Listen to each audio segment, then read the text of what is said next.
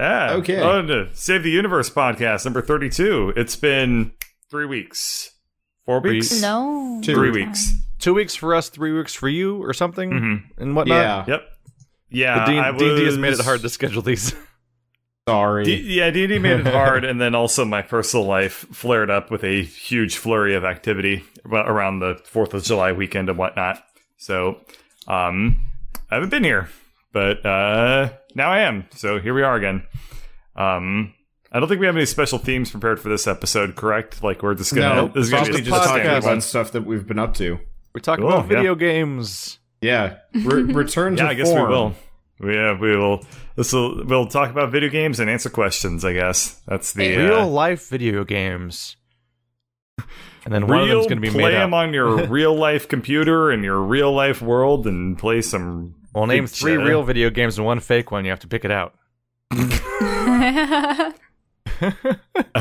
So I was playing Dying Light, Earth Defense Force, Galgun, and Shopapan um, Castle Time. Castle Man. Obviously, the last one. Yeah. Dokapon All right. Kingdom was fun. The We couple might actually be able to do that. online multiplayer with Dolphin now. I, I think that is actually a function. Dolphins, Look it the I've been playing emulator, Rust- right? I've been playing Rusty Yes. Lake and Morrowind and 999 and Deckervania. I've been playing Towervania. we watched the Castlevania anime recently. Yeah, let, I Yeah. guess. Well, well, we want to talk about video games first. I think. Then we'll Well, talk I've about been playing that. the game that Bird recoiled away from in horror. Uh, what was it? The horror game? Um, No, Did Doctor. start with a C? I also played Canarium. If you want to talk about Oh. that, I finished that. no, let's talk about Doctor Decker because that's also, funnier. But the other game you recalled in horror away from was doc- the infectious madness of Doctor Decker. Mhm. I think I believe your uh, your rea- response to it was "fuck that." right, Uh, it was it was a little bit more nuanced. It was fuck that. I'd rather play Night Trap. So it's and a what's the premise of strange, this? strange game. Uh, so it's a, a FMV game where you where there's like pre-filmed people and everything in the whole thing. Mhm. It very much is not related to, to Night Trap. Um, I feel like there's basically been three or four types of FMV games I've, I've heard of before. One of the big ones and one of the more obnoxious ones is like the uh, the QuickTime event FMV game where you're watching a, a real video of some person doing Oh, stunts and you or have to whatever, like and you react press real quick and yeah, just press Dragon buttons at the right time, and yeah, you Yeah. have to do like the dragon game, uh, Mm. where like you have to press the right button at the right moment to make them sit live, or it repeats over and over again until you do it correctly, like it's a freaking Mhm. Pachi parlor. Uh, I had one of those on my Sega CD way back in the day. The other ones, Mhm. like those like point and click adventure games, are, are actually a really manageable thing to do with FMV, kind of, because you just need a Mhm. fixed camera angle and a guy that walks around a lot. Mhm. Uh, but this one is a one of the ones that's dialogue driven instead. It's super strange, and it's, it's actually like actively frustrating because the premise is actually interesting, and I want to just get to it, but you have to fight your way through the game itself to get to the premise and stuff. Uh, which is that there was a, a psychiatrist named Doctor Decker who has died, and you are getting all of his Doctor patients. Decker died. Don't. Yeah. Uh, What? I'm out of alliteration. Oh, you're gonna. you you tried. All you could do was literally say the words I said. But I said don't afterwards. I You added, added- I added 25% more to the alliteration. You added so much, and your contributions are very much valued. Your check is in the mail. but uh, the premise is that the the guy died, and you get all of his patients, and the infectious madness part comes in because he seems to have basically made all of his patients worse instead of better. And you now have to deal with all of them sitting in the same room that he t- treated them in the first place. And uh, it's it quickly becomes supernatural. Like within the first session, you start unveiling these elements of each character where they, they start revealing that they might have some sort of supernatural element to them or a power and it's hard to confirm whether or not their power is a real power or now, just like would their you psychosis. say that that's like good, or does that feel like the story's like gone off the rails? so for me it's where it gets really interesting actually is is when Okay. you you're trying to tell whether or not these people that believe they have these abilities have them or not Uh-huh. and Mm. and like they have these big elaborate stories revolving around their abilities and the tragedy they stem from or whatever thing is going on around them that in the, and you basically progress that more and more every day and mm-hmm. the game's divided into like four or five days and each day an optional side character comes in for one session that you'll never see again that also is essentially like a mini story about their particular ability but not one of the developing people mm-hmm. but the important thing about the developing stories of the people that are there every day is that presumably one of them killed Dr. Decker. so you're trying to figure out who So killed. it's a murder mystery then. yeah, so it's a murder mystery. Okay. But I've got I've got some a lot of mixed feelings about the game though. One of which is the fact that uh, the game has multiple endings in a number of different ways. Uh, one suggestion is that I, I I don't know this one part for sure, but supposedly there's like a little bit of like Lovecraftian insight type thing going on, where the more you know, the worse it is for your own sanity. So the more the more you dig and more you prod beyond what you need to to, pres- pres- to progress with the story, the more you might threaten to turn yourself insane, which is kind of a neat idea. That like completionism can be my, my, maybe a negative thing, but because I Uh-huh. haven't quite finished it, I can't really confirm that part for sure. Mhm. But something I have trouble with that I, f- I find kind of iffy is that uh, it randomizes who the killer is. Right, Mm, right. Okay. So it's I not the same story every with that. time. So a different per- a different person's a killer a diff- every time, and I don't know which. Like presumably, presumably certain parts of the narrative like get slotted in and out based on whether or not that person is the killer that time. But it really just Hmm. feels like everyone's getting clues all the time that point at them being the killer, and then the fa- the fact the idea that one of them is randomly selected is kind of kind of feels like maybe the clues aren't even like it almost feels like you can't reliably try to piece anything together and it's going to almost just be like a blind side when like oh apparently that guy's the killer at the end but i don't know yet but Mm-hmm. the the biggest complaint i have with the game is that it's like event zero and these other games where you have to type your uh, you have to type directly to the character you're talking to by saying Oh. things to them and like there's no dialogue trees where you click on a thing or whatever uh, Uh-huh. and that can be really frustrating for similar reasons that it was when when like when I played Event Zero and Wander and Shell played that too, where like you were trying to talk to a robot by literally typing it on terminals and it would respond to you, and We never had- continued with that, and I really wanted to. it had a tendency to say completely nonsensical things and never It understand what you're saying and stuff. It's it's not great. It's- Doesn't get much better. Uh, I watched um, somebody play through that whole game, and Yeah. uh, it it Event Zero very atmospheric, but then also not good. Yeah, and that it's that's the whole thing that never really I've never seen it done well yet. The part where you actually type at a person because it's Yeah. like almost impossible, especially since the people that try to do it are all indie games, uh, Mhm. so they don't have resources. Yeah. Uh, this so this game tries to do that too, and what's really frustrating is if you try to form an actual question or talk to them like they're, a person, uh, they get Mhm. confused because there's too many keywords popping up in the sentence you're saying, basically. So they can't hmm. pro- they can't process real language really.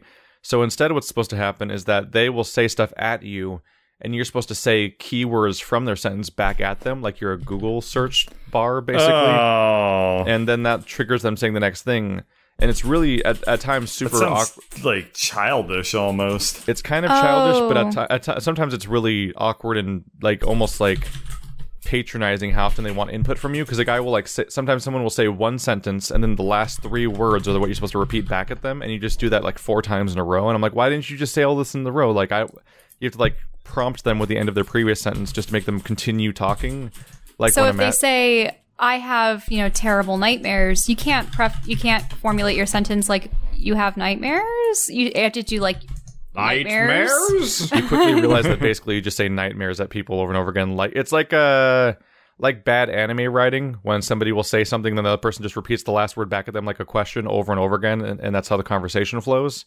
That is how the Uh, conversation flows. Yeah. Yeah, and it just keeps. God damn it! God damn it! Bird. Uh, But like it, it's like as if you were playing Mass Effect, and every single and they and the character would only ever say one screen of dialogue at a time, and you'd have to prompt them again. The idea of Commander Shepard them just again, yeah. constantly parroting back Yes. at people Yes. is magic. Yes. Just over and over again. But yeah, over it- and over again. But the game contradicts itself a bit because uh, at times, itself? You, yeah, it's contradicts itself. I thought you were making. Worst. I thought you were being clever for a second there because their last game was called Contradiction, but instead you're just being a dick. Being a dick, yes. yeah. Oh, ah. Oh, we had to start the podcast with this. I'm not allowed to live with this for the next two hours. no, no, no, it's fine. It's not Uh, funny Yeah, anymore. We're, we will be they, moving they do the this they do the Yeah. one dumb key- gaff. So for a large chunk of the game, the game trains you that only saying one keyword back to them works because if you try to talk to them normally, they do like uh, get confused and you have to try again over and over again. But eventually, you'll hit a point where keywords don't work and you have to write a full sentence word for word in order to trigger the next thing. And it's like they I- can't decide which way works necessarily. mm, It's actually what killed Event Zero for me because I'd be like trying to ask like innocuous questions and it would like get legit mad at me and like Yeah. start threatening to kill me and I'm like, but I'm just asking like, where's the bathroom? I that want is to the poop." premise of that game. So that that also But- happens in Decker in a really bad way where you'll say something at a person, but they don't have progress gates in the conversations where you have to unlock them in order. Mhm. So if you say the wrong Oh. keyword, you could say you could suddenly prompt something from way later in the conversation that you didn't build up to at all, and not know, how, and, and you can't. Oh. And because the game just quotes you, it tells you what questions you've asked and has asterisks next to them to say which Oh. ones might be important and to follow up on later because I uncovered so you something. accidentally uh, The- so if- uh, yeah. sequence break the dialogue. Yeah, you can and then sequence you're break like, the What's dialogue. happening? you can sequence break the dialogue and the game won't tell you what it thinks you said. It'll just quote Mhm. back what you said and not tell you what how that inter- how it interpreted that. So you'll skip so far into a conversation sometimes and not know what the game thinks you said that got you there. And it I gets was on the other hand- that you're. It becomes worried really easy to gonna s- speed run because you can just Yeah. like say like the, the last thing you need to for every single dialogue and then beat the game in like 10 seconds. yeah, but it, it I becomes was a worried problem. that you're going. Um, because like you have like for example one character is there because she murdered her husband. Like that's the Im- immediate premise.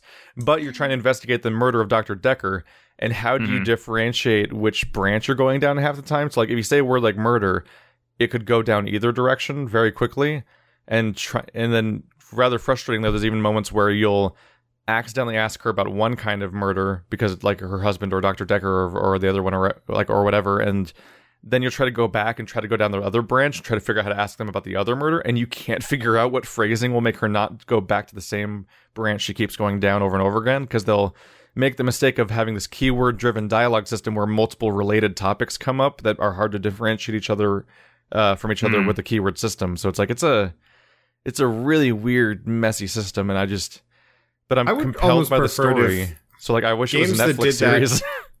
Yeah. I almost would just prefer if games that did that had were like kind of self-aware that it's like, by the way, this is broken, so if you just like ask everybody murder, eventually you just win. yeah. Or just like very clearly like knows that the the context sensitive dialogue system can be really broken. So if you try and game it, you just get dumb endings. or you just guess the murderer and then it just ends. like you did it. Yeah. Uh Congrats.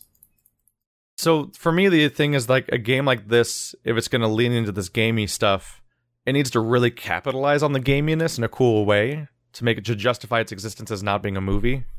Otherwise, I find myself just thinking like this would this would be a nice story to experience be as like a cheesy low budget Netflix series I just watch real quick.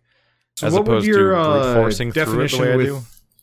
that versus like Until Dawn? Because personally, I almost would prefer to watch Until Dawn than No. See, Until Dawn is so choice driven and so variable that I've actually watched multiple other people play through it for specifically I because of the that's- I guess variability that is a good point. Now that I'm thinking about it, it did yeah, have Until Dawn is, is undisputably gamey and and interesting to watch because like that it that's it's demonstrably was a really popular uh, Twitch and YouTube game for a while because people were so into the variability it had that was cool. Mhm. But this this game, you're just unlocking linear dialogue uh, choices for the majority of the experience, and just fighting for it. Really, like just trying to fight your way through the game as it's as it won't give you the next step a lot of time. Uh, there's thankfully a hint system, and you can dip into it as much as you want to. And the uh, uh, everyone I've ever encountered that played this game before me just actively encourages you to just just go for it because the game's too much of a bother otherwise. But there was a really unfortunate moment. This is minor spoilers for early stuff, so skip ahead a few minutes if you're listening to this and want to check out the game yourself. I don't think anyone in this podcast is interested. But one of the characters' power is that he loops the same day over and over again, like Groundhog's Day. And so he has to find the trick that will let him go into the next day over and over again. Hmm. Uh, because something will let him move forward. It suggests that it might be grief related, and if he and every time he finds a way to move on past his grief, it's he finally progresses a day and stuff like that. Oh, Uh, interesting. but That's kind of a cool premise. but he has a you have a conversation with him between days where instead of him looping you're looping the same conversation with him over and over again and you can sequence break his conversation by talking about something he hasn't told you about that particular day but he did tell you about during the previous loop of the day and then he freaks out that you're apparently knowing that stuff that he hasn't said yet because then he starts noticing that Uh. you're looping i'm like that's really cool but that was like five awesome. but this is like a 10 hour game so far that was like Mhm. five minutes of it Yeah. like if the game can capitalize on ideas like that in their next game because there's like they're they've already made con- uh, contradictions so that they'll probably make more fmv games if they can capitalize on cool stuff like that then they can ma- then this Mhm. could actually justify its existence as a video game but Mhm. as of right now aside from those few moments i've mostly been like this should just be a, a thing i could watch I, I like watching it would be actually it would be better paced and have better flow and you could just watch these people monologuing at the screen because that's what the whole game is and just get through it that way but Oh, yeah, that and it might, could that definitely might work be as a low profitable budget. though show because I mean you would have a limited set, limited cast, not Yeah. much for the lines of like attire and whatnot. So like as of right now as an experience i'm generally happy that i'm seeing this game and what it is and everything but i rank it similarly to modern telltale games from the last few years where it's like mhm. Uh-huh. it would be just as good as or even better as just a thing you just watch and that's hard to convey to an audience when you're doing a let's play because they are just watching it so they don't know what your frustration is necessarily because they're just watching it passively so they don't it doesn't come through that way. But yeah that's an interesting weird memorable game that is deeply flawed i think. And we'll see how that we'll see how their future goes because they seem to keep making more of them it's Mm. long too for what that I- for that genre. I wonder if anyone will map it out eventually, uh, all of the like outcomes and responses and such. But Almost do you feel like yeah.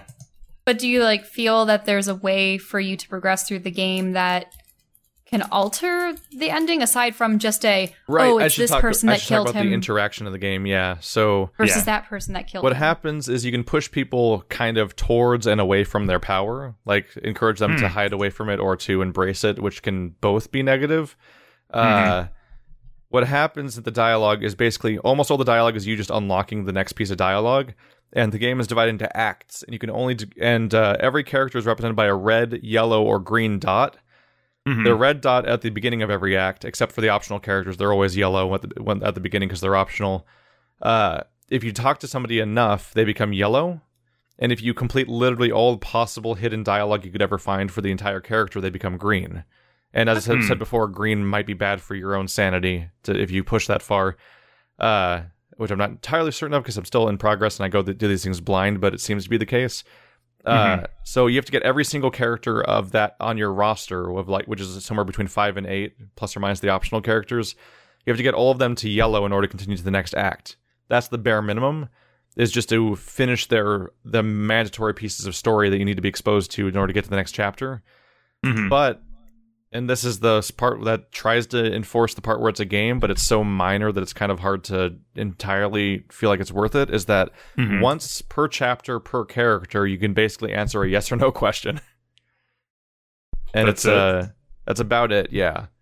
So there's a one yes or no question, and they're often false ultimatums that are really frustrating because you have a you, you can think of a solution that's often really reasonable, and you can't suggest that because it's not, they're not real Mhm. people that you can actually talk to. So Mhm. despite the fact that you're the psychiatrist, it's this problem, much like the Pathfinder in Mass Effect Andromeda.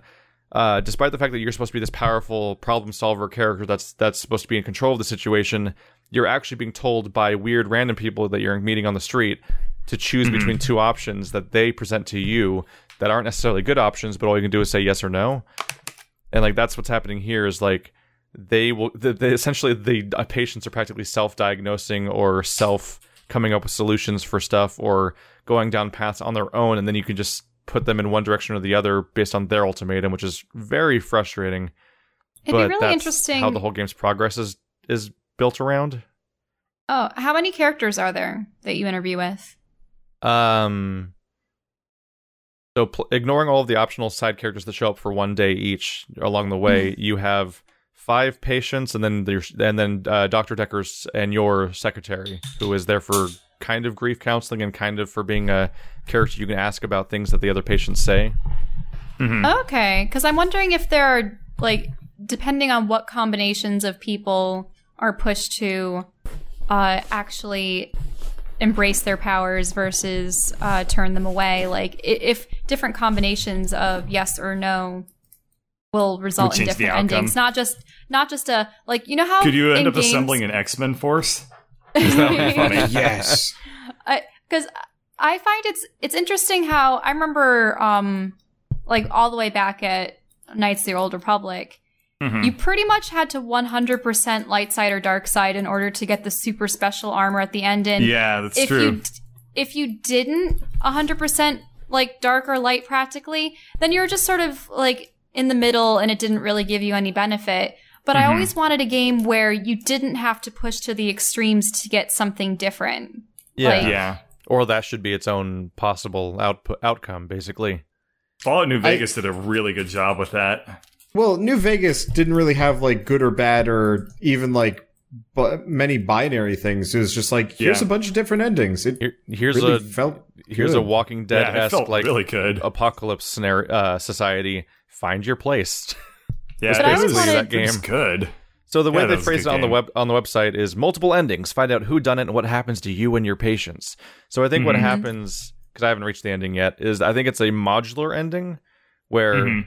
There's of course the part of figuring out who committed the crime in the first place, but I think there's an Mhm. individual separate ending for yourself and each of the individual people that throughout the story that Well, can probably go e- that might be able to go either way independent of each other.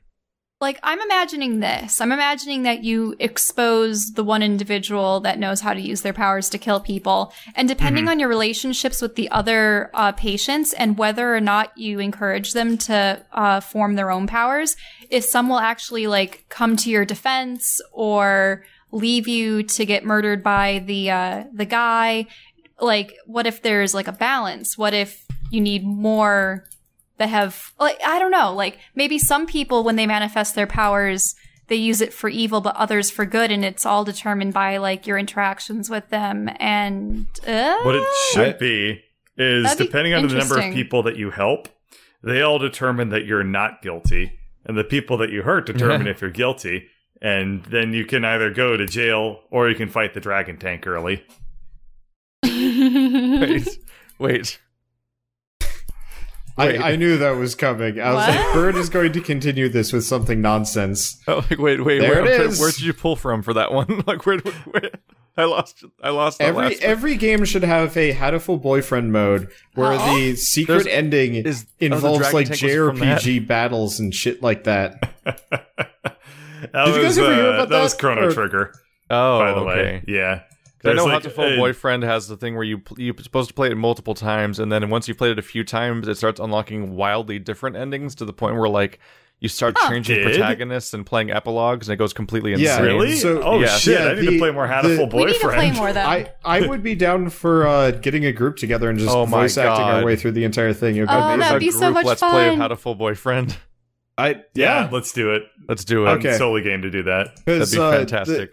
not to spoil it, but the the like secret last ending, uh, the game changes. Like it's not Yeah. a dating sim anymore. I didn't know beautiful. that. yeah, the yeah, I game it's didn't great. know that at The- all. the game is it's one of those meta games where they they know that this Oh, genre wow. is played a specific way so they built alternate they built wildly crazy secrets into the concept of you playing it like people play normally play visual novels That's interesting you because I unlocked one of the most boring intro, uh, endings to that game. So I was like, that Yeah, was we got yeah. like the teacher. we got the teacher and that was the teacher. terrible. it it yeah, might I think, it might just, be the, it's the uh, default. It might be the undertale of visual novels with I its should- weird meta we should- commentary of the mechanics of its own genre okay. Yeah. I don't want to be spoiled on it anymore. No. I wanna, Yeah, it's We'll have okay. to get None of us have played it that far. and then maybe we We've can only play played her it once story on together pigeon mode, right? Okay, I've Can never we, actually uh, seen them as humans. can we change games? we I want should to get talk we about. should get together and play her story sometime yes, What do you want to talk about? I want to talk about the end is nigh. McMillen's latest game. Mm-hmm. It's so rich good. evans latest game I mean, yeah, technically. I so Yeah. I didn't know he was going to be uh, speaking for that. I'm like, wait, I don't know much about Red Letter Media, but I recognize his voice. is that you I recognize Plinkett? this way too much. Yeah. Um, but it was actually really jarring having him speak as like the main character because I don't think Super speech Meat. in one of his games. Yeah, but like, well, there was like a narrator in Binding of Isaac that worked perfectly, but it was Mhm. a narrator. It wasn't Isaac. Whereas Yeah. like uh, in this one, it's very distinctly like the main character being like, "So let's do kind of like a self self-referential like video game, and it's broken. Well, I guess I gotta go find some friends to you know make a game with and repopulate the world. Maybe." Uh, I'm trying to be like kind of vague here because honestly, the plot I think is pointless. In the intro, Uh, it's like he's let's playing his own game basically as a Twitch streamer. Pretty much. Um, but then you proceed to just immediately go into fairly mid to high tier s- Super Meat Boy tier like difficulty platforming. And yeah, 'cause go it, seems, have it seems to be based. The beginning seems like it's based on the final level of Super Meat Boy. The Yes. end. yes, Oh, interesting. yeah. So there's probably a tie-in, uh, but Mm. it's got kind of this like wonderful gloopy like visual style, and you can't uh you can't wall jump in this one. Instead, you can just wall hang. Uh, like hang off of ledges and stuff like that. It seems Uh, like so it Super makes Meat it Is a it little bit Boy. another um like challenging platformer? Oh, it is so challenging. It- my it- thumb, like, I recorded one episode today and my thumb still hurts. The part where you're cl- the part where you're playing as like a clingy blob thing makes it seems like it's like Super Meat Boy crossed with Gish, the game he made beforehand that people Yes. are way less likely to remember by comparison. Yeah. That's interesting. it- yeah, it tell us is, more. uh, I, I mean, realistically, a lot of it is fairly basic platforming. You've just got a bunch of things that'll instantly kill you. Uh, you got a lot of, you know, every level kind of either iterates on a previous mechanic or adds a new mechanic that you have to deal with. So, uh, third level adds water. And it's like, okay, so now I can kind of swim. But midway through, it's like, by the way, the water, the water's acid. You can only be in it for two seconds. Uh, so Okay. suddenly you have to kind of like change all your, your kind of like strategies. And realistically, getting through the game is challenging, but not impossible. Um, but there are secrets and collectibles that you're actually kind of required to get. They're tumors, which I don't know what they do, but that's what I've been collecting. But there's also secret keys, game cartridges, and like mega tumors. And I really don't know what I'm going for here exactly. but- every Tumors. every tumor is just placed in a regular level in like the least convenient location possible and so you have to hmm. wildly like change your strategy going for the level because you have to not only grab the tumor but make it to a screen transition to save it so if you just die you have to get it again but if you can manage to either go forwards or backwards you get to keep it and like some of them are like legitimately almost impossible uh was the one that I was having the most amount of trouble with. I mean, even like uh, simply the the beginning of the episode for uh, today is you have this big open gap with these spike balls that are kind of just flying across it as though they're being blown by the wind. uh huh.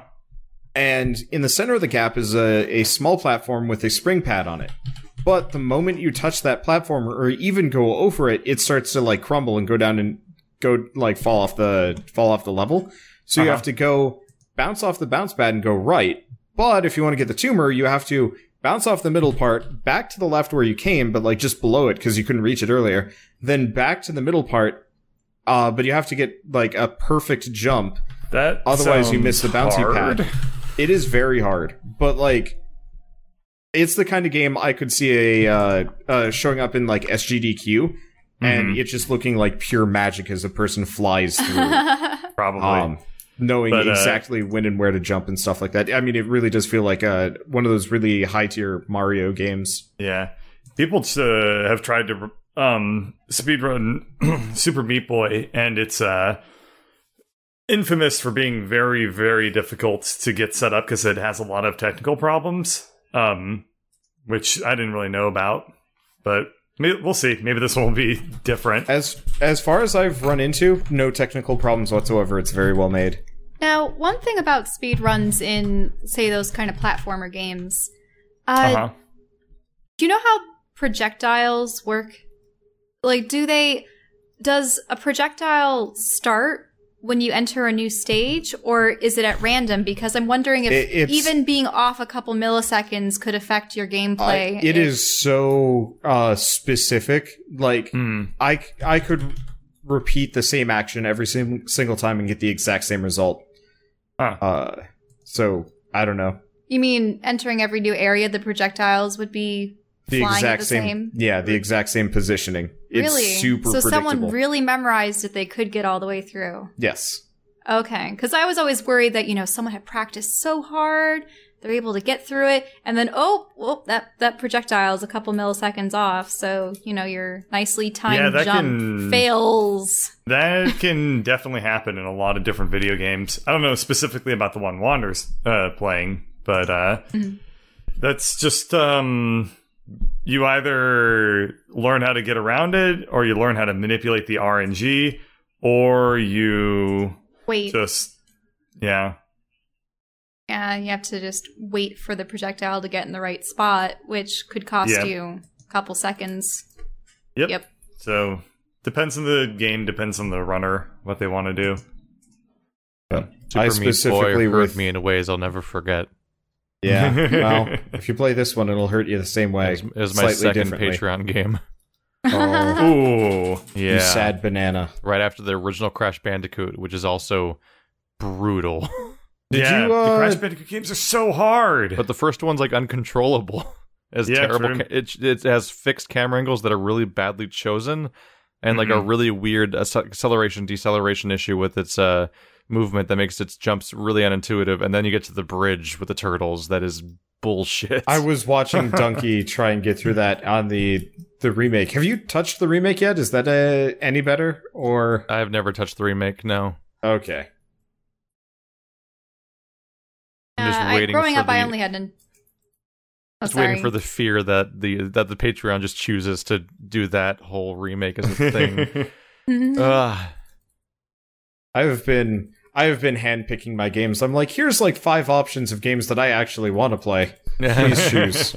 yeah, I that's no probably longer the fear best it. way to do it. I um my second game my first game was Metro 2033 which was great. 2nd one Mhm. was Momodora which was great. And then I think my third one is Metro Last Light. So um it's kind of a nice way of going through that giant backlog of games that I would love to play someday. Hmm Poor Jesus, State of Decay has been in long? every single one of those. Yeah, you've been doing it for what, three, four years? 19 Patreon games. Ooh. It's Crash Bandicoot, Super Meat Boy, Far Cry 4, Undertale, Antichamber, Factorio, FTL, Oxenfree, the This Mhm. War of Mine, South Park, StarCraft 2, Alien Isolation, Portal, the Super Mario World, Hand of Fate, Doom, System Shock 2, Horizon Zero Dawn, Morrowind. ah, really fucking far in Morrowind now. It's a long ass game. Oh, it is a very, very long game. It's cool. Now- I like it. But Is that the game where if you just keep jumping, you you, get can jump- jump, higher yeah, and You, higher? ju- you Yeah. get jump gooder. yeah. I love They that mechanic and I'm so sad nobody else does that. organic jump more to jump gooder. System. Yeah. it's. Might as well talk about Morrowind because I've been playing it for like the last three months and we haven't talked about it yet. But Okay. that game is the most bizarre, weirdly balanced hodgepodge of just ideas. That's not an unfair way of describing it. Yeah. It's very true.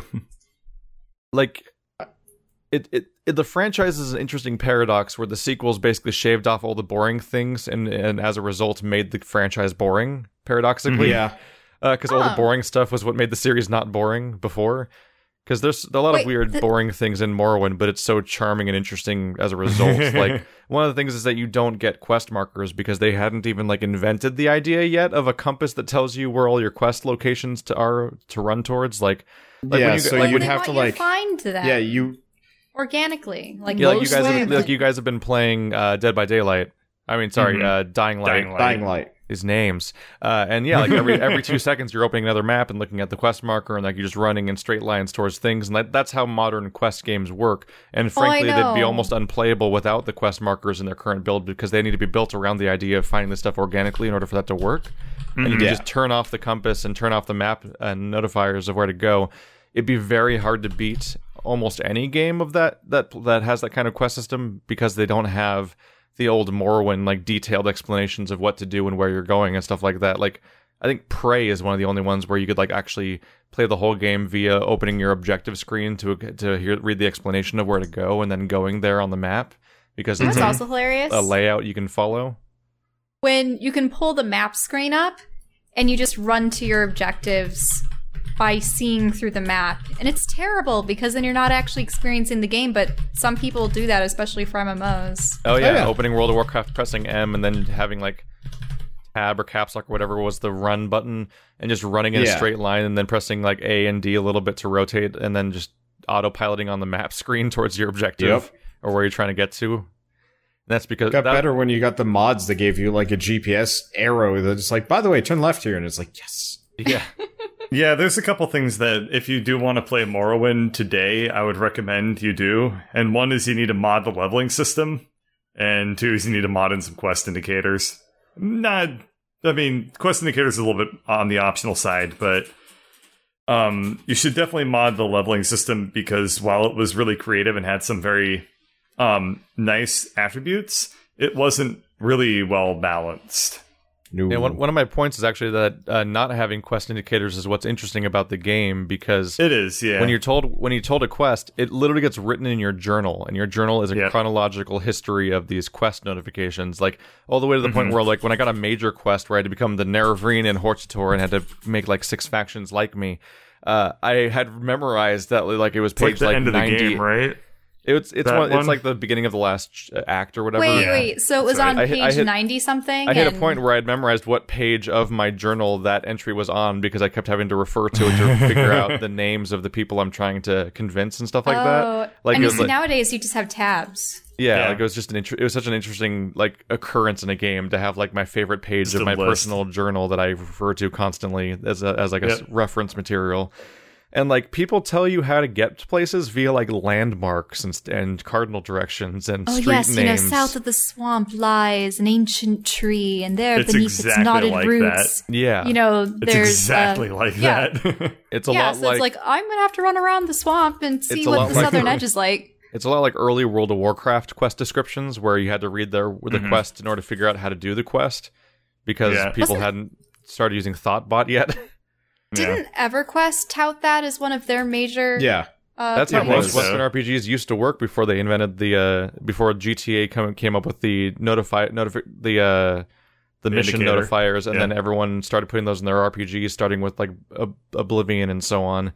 And Mhm. uh there's an interesting cross section where uh or midpoint where where Oblivion has those that compass for quests but also has ultra detailed explanations of where to go everywhere just like Morrowind. But when you Mhm. open a quest log in Skyrim now, it's just like light the four beacons. And it's just like light beacon one, light beacon two, light beacon three. Yeah. Like it's just four objectives floating with zero context or explanation or description of any kind because you're just supposed to run at the you're just supposed to run at the GPS notification, which means you're Mhm. just staring at the map in the corner and running in a direction and not exploring. Whereas Mhm. the uh, the the effect Morrowind has with its way of handling quests is that it feels kind of like Metroidvanias and stuff, where you start learning the map itself by playing it, Mhm. and you just Mhm. know your paths, and you know how to get around, and you know the bus, you know the like actual like straight up public transport because Morrowind Mhm. has this planes, trains, and automobiles thing going on where it has three different or four different uh, types of transportation that are all limited. And it's a really cool idea. Like you, you go to the first town and there's a silt Strider there that'll take you to the town you need to go for the first quest. And that Yep. Network only encompasses like six towns total. And they're all on the west side of the island. And the east side of the island has like six uh, docks where people will take you from dock to dock on their boat. And then every mages guild, of which there's only like four total, have a teleporter that'll take you to the other mages guilds. yeah. So you have three different overlapping things, which so you have the experience of like getting on a train t- t- and taking the train into into the city, and then getting on the bus to go to where you're trying to go, but in a video game. Hmm. And there's no fast travel where you just click on a town and go there. So you have like straight up paths you use to navigate the world. That's actually like really interesting and makes it feel cohesive in a way that I specifically remember from when I used to have to play vanilla World of Warcraft when there was no flying mounts and having to like figure out like okay I'm going to go to this place to teleport.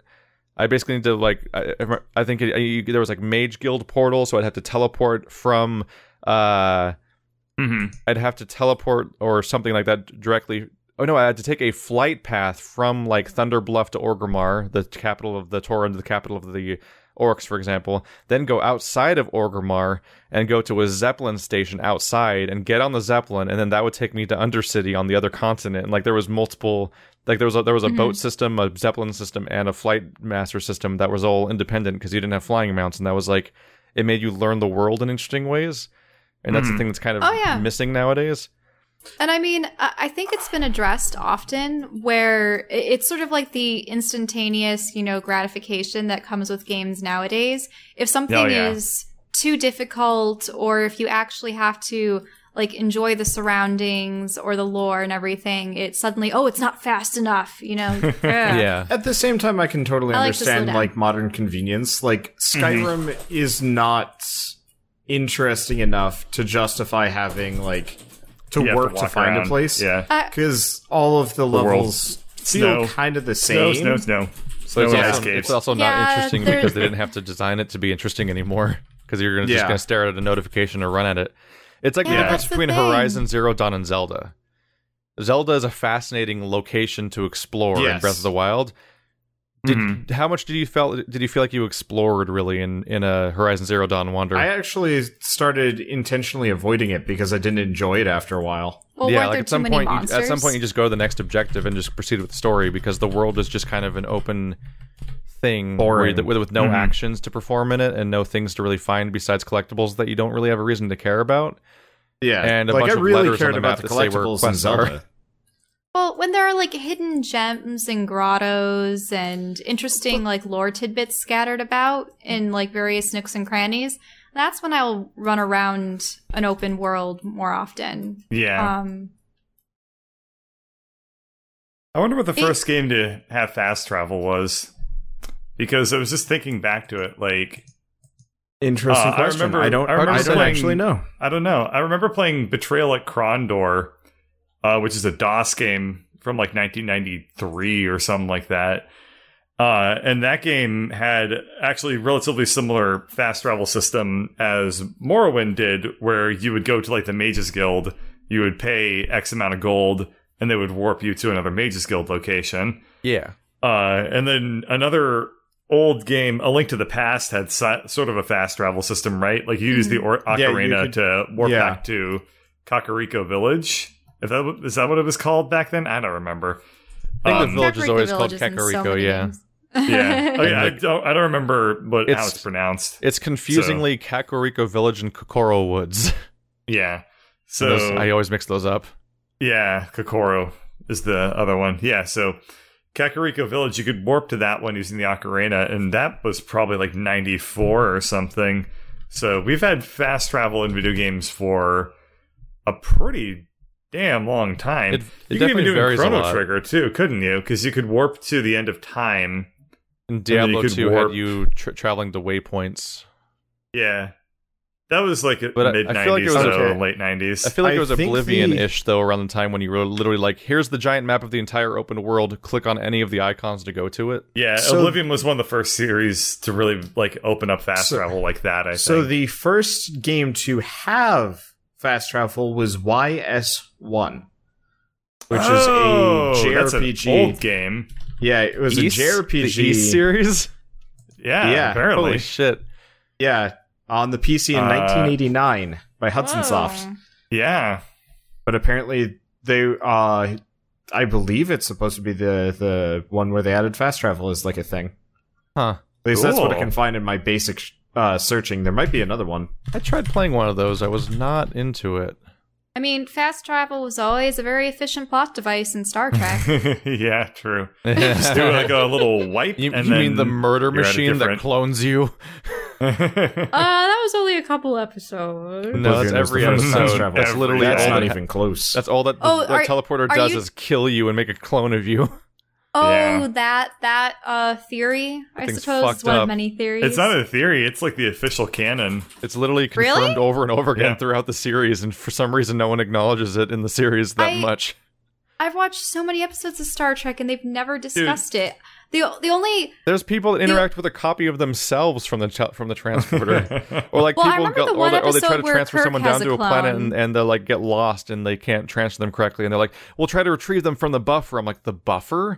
What like, from RAM? yeah, that yeah, Uh, Yeah, that the was real Scotty. person and not a weird That was copy." Scotty. Yeah, sorry, Scotty's dead. we have a, you're dealing with the 17th They iteration of the clone of Scotty. They have a very, very strong sense of self. Man, that- this just I reminds me would- of the that- I Prestige I all would over never again. use a teleporter. Ah, Yeah, it is like the prestige. the only form of Exactly, the teleportation that's not terrifying is like a mage portal.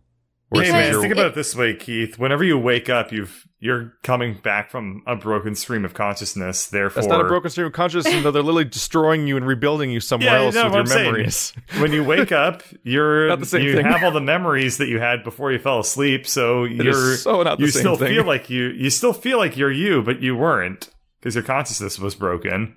If if real teleportation I ever mean- happens, if I'm ever going to use it, it be, they better be literally bending dimensions around my ability to walk from place to You place. don't want to Because if they're don't going to to, die to save time. they better be undoing the world to make me teleport, as opposed to undoing me. Because if they're undoing There me, they're just copying me.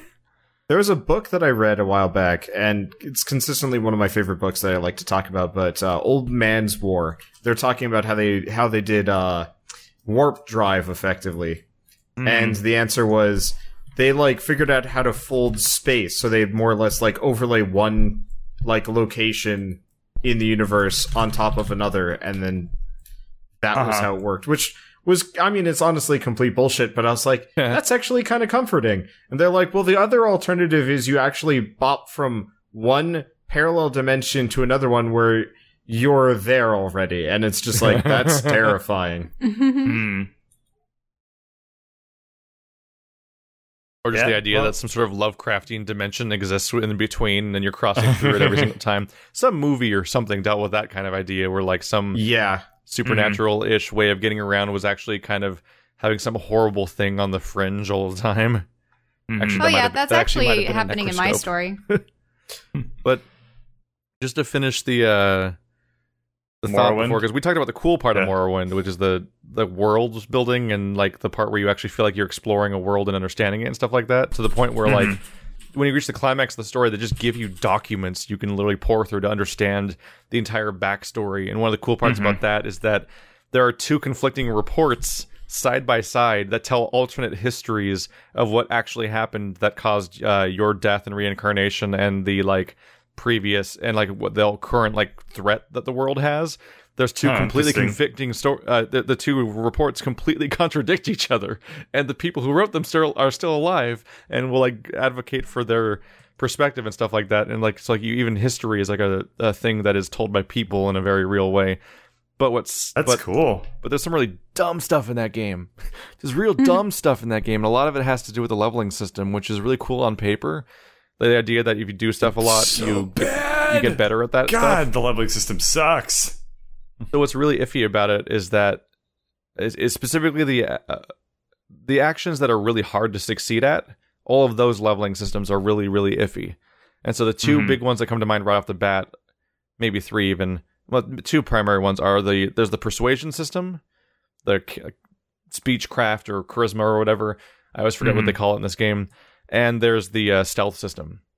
hmm Between those two Yeah, stealth- things, I've never liked stealth in any of the uh, it's so Bethesda titles. rudimentary at best. s- Yeah. the, the stealth gets better over time in the later games. It doesn't like it doesn't get com- it doesn't get uh it never gets like mechanically satisfying and complex or or interesting, but it's Mhm. at least functional by the time you get to like Fallout 3 and Oblivion and stuff. Like I played a stealth archer in Oblivion, like I remember it working. But in Morrowind specifically, stealthing works where you sneak around and you can see little icons saying whether people can see you or not, and you can work with that a little bit. But if you try to pickpocket somebody, pickpocket pickpocket somebody, it's like impossible, like Mhm. Yeah. flat out impossible. Like, uh, and it's and the difficulty of it's totally out of whack. Where like if you go to the very first thieves guild you encounter in the entire game, their first quest is go into this house and steal this key, and you just go in the house and steal the key because lockpicking is easy and stealth works fine mostly. But like Mhm. And all you have to do is just interact with inan- inanimate objects. The second quest, literally the second thieves quest of the entire game, uh, wants you to pickpocket someone uh, in order to Uh-huh. get in order to get something off of them, and it's basically impossible. Like I was already playing a character that was specialized in stealth to begin with, and I could not do it, but the quest also gives you invisibility potions, and I tried using the invisibility potions to, while I was pickpocketing, and even that it was impossible to do it. And I waited for my fa- I waited for my fatigue to max out, so I had a full stamina bar, so it wasn't impacting impacting my dice rolls. And then I even went and grinded several dozen ranks of stealth, and by just standing around in a tavern and raise and raising my and and sneaking quote unquote Uh-huh. by crouching in a corner. And that's not back- efficient leveling, so that screwed up your character progression. not yeah, it's not great, but I uh, even after I spam all of my ranks, I spam all I spam all those extra ranks of stealth, and I use my invisibility, invisibility potion. I still can't pickpocket this item off this person for the second ever thieves guild quest. It's like the the, the difficulty makes no sense. How And does the- pickpocketing work? Do you, it's not like It the just is a dice roll on You sneak whether or up not you behind somebody in Just a stealth. dice roll. You you sneak up Mhm. behind somebody in stealth and then open them like a chest, basically, and their Yep. inventory Oh, you is see, there. I thought it was going to be something that was Not a also minigame. like. Oh, it would be so much minigame. cooler So if you- you could so actually you- see the items on No. their person. and you had to like and- pull them out like you were playing a weird fantasy you- version of. Operation. or, or are you doing that? I mean, I'd say just point yourself at them and be like, "I want to steal that coin purse on his belt." I want to play It'd be- fantasy Operation. it'd be like it'd be like stealing the pretzels from Night in the Woods. Yeah, but uh, that section was annoying. So after rank, after spamming several dozen ranks of grinding and using invisibility potions, I still couldn't pickpocket this guy in this game. And it's, it's like it's baffling. And speechcraft is similar, where you'll do you'll do admire or whatever to try to get somebody to like you more, and it like Mhm. has a ninety percent failure rate where they massively like you Good less. God, yeah, I remember that. And so the problem here is that the idea is you're supposed to use skills a lot to make them get better over time. But Uh-huh. why would you ever use pickpocketing or or speechcraft if they have like a 90% failure rate and always screw you every time just so that Yep. just based on the premise that maybe 40 hours from now they might screw you over less? Like Mhm. it's an insane premise. So like So you, you I end up mentioned- having to work around these broken systems because the progression system Yeah. doesn't actually en- encourage you to use the mechanics. Because like Yeah. the premise of the idea is to use a skill a lot to get better at it. Like they're encouraging you to use your favorite skills and then reward you for using your favorite skills by making them better. But they instead just discourage you from using the skills by making them broken and unusable, which makes which means you'll never level them up, which means no one ever plays stealth characters. Mm-hmm. It's a weird mess. Also, yeah, you- I, I mentioned earlier um, that I said Keith um, by power leveling stealth was throwing off his character progression and efficient leveling. So the way that Morrowind leveling works is you have five major skills and five minor skills, and if you level if you level the wrong skills too much and your character build gets out of balance by uh, you over level your major skills if i remember that's how it used to work. If you over level your major skills then you level up too fast and enemies get too difficult. Uh, so you have to like level up your you have to level up things a certain way. But if you you can only get like x number of skill points per level if i remember that was the system right it's been a long time since i what played happens morrowind is that you have ma- you have five major and five minor skills, and every time one of Mm-hmm. them gains one level, then you get one tenth of the progress towards getting your next level up for your character as a whole that you get from resting. yeah But Yeah, then exactly. uh, additionally, uh, every skill that you have has an associated stat like strength and intelligence Mhm. stuff like that. And Yep. the, every t- so every time you get a skill up for a spe- specific skill, you get a multiplier on how many points of that stat you can get if you choose that stat for next time you level up. So if Mhm. you get like five ranks into like short swords, not short swords, uh, something that actually be strength related, for example, then you would then get like be able to get five points of strength in one level instead of one, for example. Uh, and that creates another issue where like if you if you level up more than ten skills in a row without sleeping, then you just miss out on future multipliers because it doesn't account for them for future levels. and those are permanently lost They're permanently lost. Yeah. Although I've Yeah. had no trouble maxing out over half of my stats at being 100 already. So Yeah, It's it's, not a not big thing, tough. but it's like really, it just like sticks in your craw a little bit yeah. because you get just really annoyed. Because it's like, why, why can't I just like level normal? So it's like if you're if you're me, then like you don't you go the entire game and you like never jump, for example.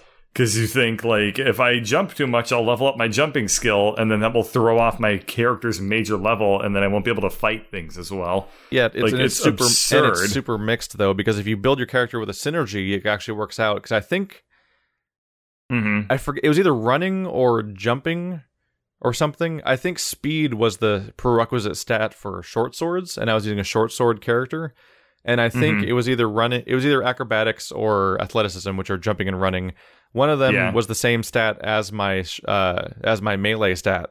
So Mhm. jumping or running a lot would give me a multiplier on leveling up that stat, which would give me a higher multiplier for attack. So like it's really a weird, complicated system. But you Yeah, talked about the you talked about the really overleveling weird. thing, and that actually raises a new balancing problem the game has, which is that first of all, if you install the tri- uh, the expansions with the game, which is how it's normally sold nowadays, uh, It's so messed up. yeah. So the Yeah. moment you, what happens is every single time you go to sleep, there'll be a dice roll that has, that's very likely to happen. Like it's not a it's not a rare occurrence, like a very common occurrence, is that the dice roll comes up that you get attacked by assassins in your sleep. It Yep. was like hundred percent for me. Every It's- time I'd start it's that really game, I'd be afraid to sleep. So it's it's, like really sleep. common. I Yeah, would like the sleep Tribunal near guards and shit. In the tribunal expansion. So even a expansion, peop- safer location wouldn't help. No, Generally no, doesn't not. make a The guards difference. would they'll, just they'll kill stare you at in, me. they'll attack you in your die. sleep or they'll attack you in a cave or obscure locations anywhere what Mhm. happens is that you're uh morrowind has a really cool story which is that you are a character taken out of jail by the imperial government to basically impersonate a prophet is more or less what happens. And as the story develops it might be pointing more towards the idea that maybe you're just genuinely the prophet or like you might actually be this character that everyone thinks that you're pretending to be or not. Mhm. like all the way down to the end like i face down against the final villain guy and he asks you like are you really the reincarnation of my old friend or not? And i, I literally answered i don't know i know as well as you do all the way down to It- that point because even i don't know uh-huh. by the end but Isn't that called the self fulfilling prophecy when by stating Well- that something or someone is supposed to be this or that, it pushes them towards that's that? more self-fulfilling is Yeah. more like saying something's going to happen and then it happens but it's Yeah, usually because like you- you will usually- die if you go to Arby's later. yeah but like self-fulfilling Okay. prophecy is usually used as like a cynical way of like self-defeat and self-sabotage Yeah, Okay. like I'll never accomplish anything in life, so I'm just gonna sit here forever, which is how I ensure I never accomplish anything. That kind of stuff. Uh, Yeah. So what's interesting though is that as you're impersonating this prophet for for the help of the empire, uh, what ends up happening is that people get mad at like various people get mad at you and see you as like a heretic and things like that. You're a And fraud. so Mhm. logically, you should have assassins come after you.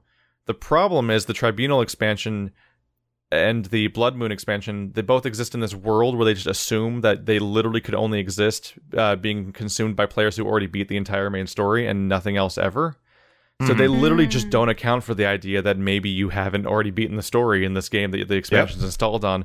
So these assassins will start murdering you the moment you land on the island, when you don't even know like that you're supposed to be the Nerevarine, and no one knows that you even are You haven't trying to even be it. built your reputation Yep. yet. You Yeah. literally like just you're in like some scraps and stuff like that, and they just murder you immediately in your sleep.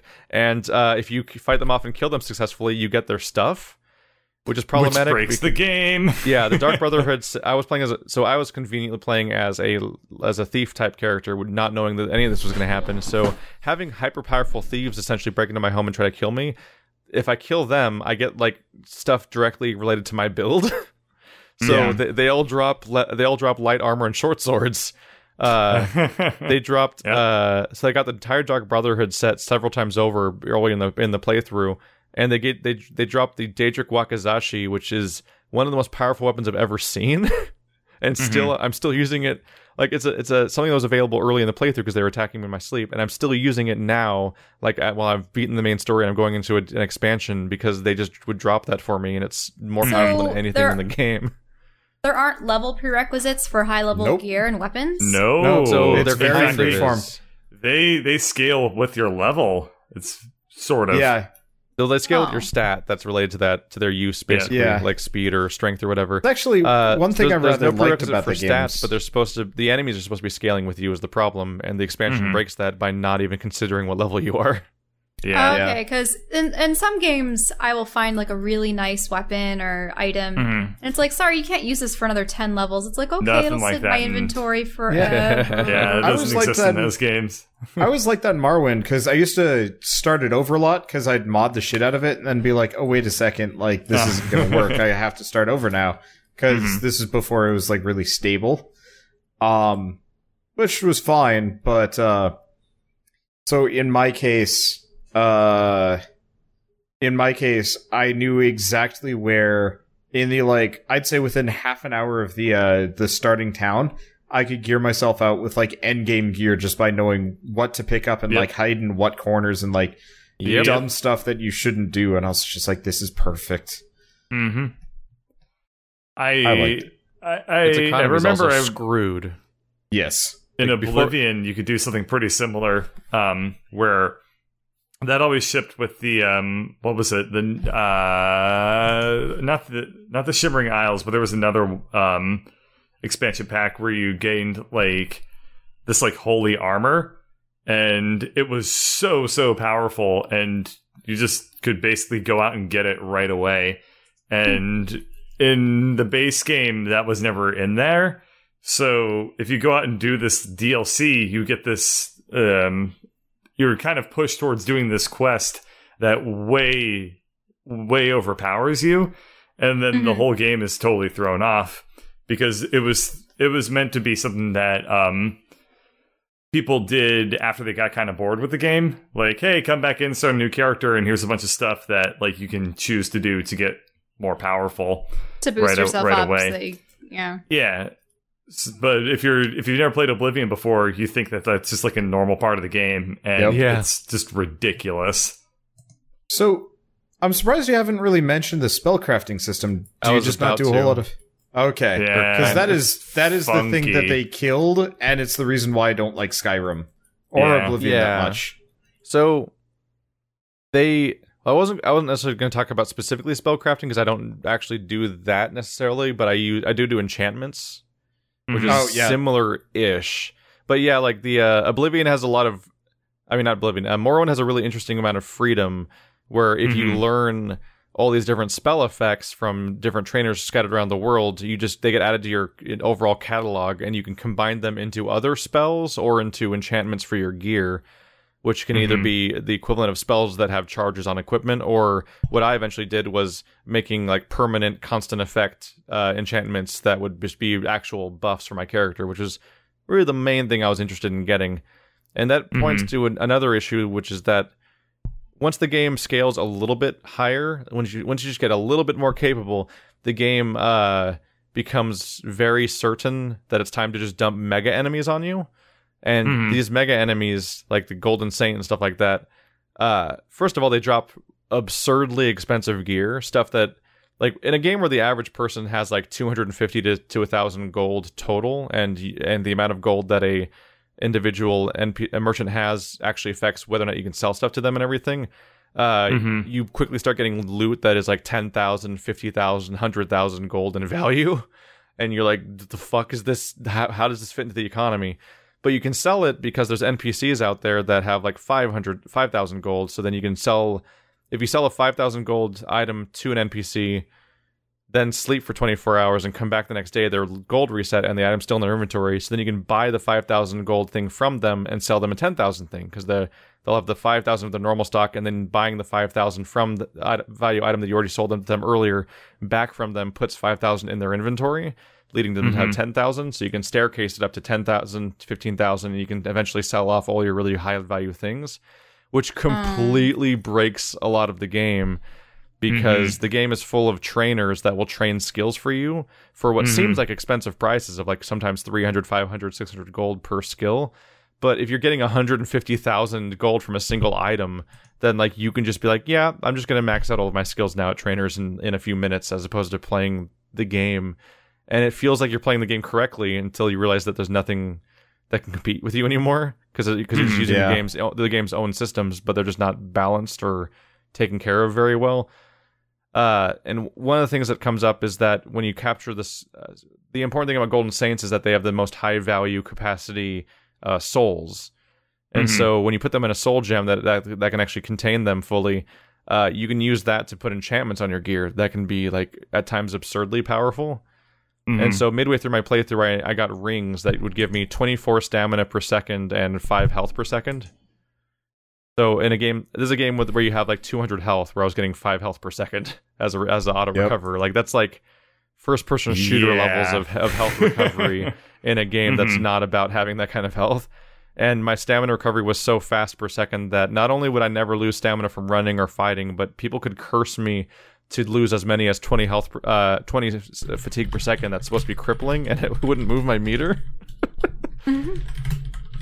it's a so the economy like so quickly you find such valuable items from regular enemies with no real grinding where you're like seeking out riches or like grinding levels mm-hmm. and you can completely break the, the curve because of those kinds There's of systems There's so many ways to do that in that game too. Like that's just one of many avenues where Morrowind can just be just utterly broken for you.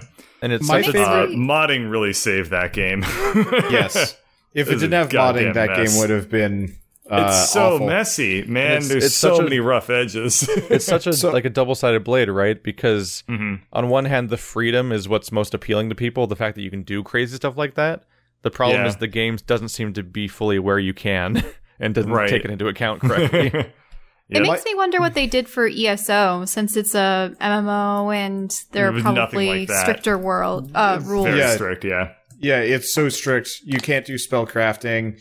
The enchantments are very, very defined. I mean, it Yep. it's much closer to WoW than Morrowind.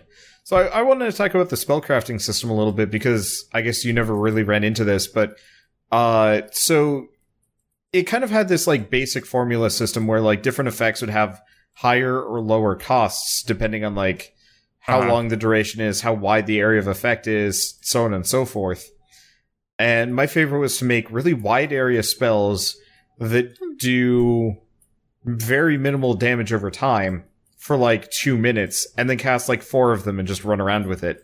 like warframe it- Oh, It would I remember. yeah. That's like one of the most broken things you can do in that game, dude. Just Because they press the hurt Oh, yeah. button Yeah, Yeah. it was. I mean, it was stupid, but I, I, as a seventh grader, I felt so clever when I found that out because I was just like, this is like I am, I am literally just like the destroyer of worlds, and then I'd accidentally kill a Mhm. town, and I'd be like, wait, shit, I probably didn't want to do that. Wait, what? just- it You just can sounds kill all like- the NPCs. Oh yeah, Oh, Oh, yeah. yeah. you don't know that? Well, I've, That's one I've of the seen Wander play a little bit of it, and I, I, I've Mhm. only played the beginnings of Elder Scrolls games because I was either Mhm. using other pe- other people's PlayStation systems, so it was like just a, a fun, hey, let's see you create a character and maybe get through the intro, and then Mhm. never getting farther than that kind of thing. And not only can you kill Yeah. NPCs in these games, but oftentimes being able to do that kind of stuff and play fast and loose with the the, the game having to adapt to what, how you react to it, much like Doesn't how it affect your what- reputation and other things Yeah. too? Bounties But, on oh, your yeah, head. but being able to do this stuff is like when the games are at their best is when the game is like adapting to your decisions dynamically and having to work with that. Like one Mhm. of my favorite moments came from when I recent uh, for like for an early Patreon thing back when I was doing this the sponsored hour stuff and unfortunately led to an unfinished series. I started playing uh, Fallout Three, and I was just being a dick. Uh, I was just being completely self-serving, just treating like everyone picking on me at the at Vault 101 like conditioned me to do that or something. I got to uh, so I, I got to Megaton, the infamous like blow up a full city, and like the guy's like, "Hey, you should blow up the city. We'll pay you and stuff." And I'm like, "All right, I'll blow it up." And then, I, but my character didn't have wasn't capable of uh dealing with the bomb itself to actually blow up the city. He didn't have the skills for it. So then it's like, Mhm. oh, well, we got to find some. We got we got to go find the local drug dealer who will uh, supply us with the mind altering substances that uh, give us temporary boost to intelligence, so we can like blow up the bomb and stuff like that. So I go to the bar and I talk to the drug dealer guy. He's like, "Shit, don't talk about that here. Just, just meet me in the water place at night and stuff like that." Mhm. So I meet the guy in the water place at night. He's like, "You got the drugs?" He's like, "Yeah, I got the drugs." And I shoot him in the face. I took the drugs and then I blew up the town. Like- well, he wants he wants Yeah. to sell you the stuff, and like there's a whole like there's a whole NPC interaction planned out, or you could just shoot the dude and take his shit, and the game allows that, which is great. Like just to demonstrate like, to my uh, audience in today's Prey video, I got to the place full of all the innocent people in Prey, and I saved and I killed Mhm. everyone. And I just like- watched In some- the object. I watched as the objective change to adapt to the fact that the person I was supposed to talk to Yeah. is dead now. yeah. In some games, uh, killing them off actually prevents you from proceeding with that quest line unless you in uh, Morrowind and respawn Oblivion, it it definitely and other does that. things. Yeah. I sometimes when I was playing Oblivion or Fallout or Fallout New Vegas, um, whenever I would get kind of bored with that game, I would just save, and then I would just murder every NPC, and then I would reload, and you know, then I play the game normally. But really it's helps like to such a deal good with characters like Moira. I, I, I could never bring uh. myself to do that. Never. Oh, it's so fun! You should definitely No. try it sometime. no. But just play Oblivion. Not get all the innocent townspeople. No. Get bored. Go to the main town and just murder everyone. Listen, just Every now and then, Shell, when you're playing role playing games, you need to role play a character that's not just you. Hmm. hey. So I will do that in Fallout You 4 make a where I'll character save. that behaves certain ways. I'll Well- do that in Fallout 4 where I just save and then murder my entire settlement because I hate them. I hate Yeah. everything they It's a really for. good way to vent your frustration at how stupid the NPCs are. One of them picked up a fat man, Oh no! and I was trying to defend the town, and then he fat manned me in the back. There was nobody nearby. He just shot it because he couldn't figure out how to aim shots because it was arcing, and I died in the middle of a field surrounded by no one. I, I'm not very good at playing villainous characters because uh, unless I mean, unless there's an enemy or an opponent that is like just so deplorable, it's like okay, yeah. I for mean, that based on your D and D character committed, shell, you play Boy Scouts or Girl Yeah. Scouts. I don't know. There's not really good. And like you don't have to term be for chaotic evil, but you can be a dick. Like uh, I played through, I played uh, El- uh, Dragon Age Origins, and Mhm. you get you and Alistair and Morrigan show up at like the first like refugee town early on that's going to be only available for that chapter and not be around later, and it's your chance to try to recruit some certain characters, and one of the people is Sten. And Sten is in Mhm. that cage, and he's like, "I murdered an entire family," and I'm like, "That's nice, bye." and I just and I just left. And Well, you see, Sten, that and Sten died probably be like, horribly nope. in that cage when the Darkspawn came. But like Sten's a recruitable party member, so like everyone knows he's a party member, and they all like they everyone pushes deeper because like I'm gonna like either because they're like all creepy, lawful, good paladin like Boy Scout Captain America man, and just push way too hard. why with that stuff. did you murder them? Kind of thing. Yeah, Yeah. or or, or And then you because the they're like, or they're metagaming and they just know the person's a, a party member, so they're like, I'm going to recruit this guy. I got to keep talking to him, or or like I'm a Mhm. quester man and I got to do every quest no matter what, as opposed to Mhm. making role playing decisions about whether or not to do them in the first place.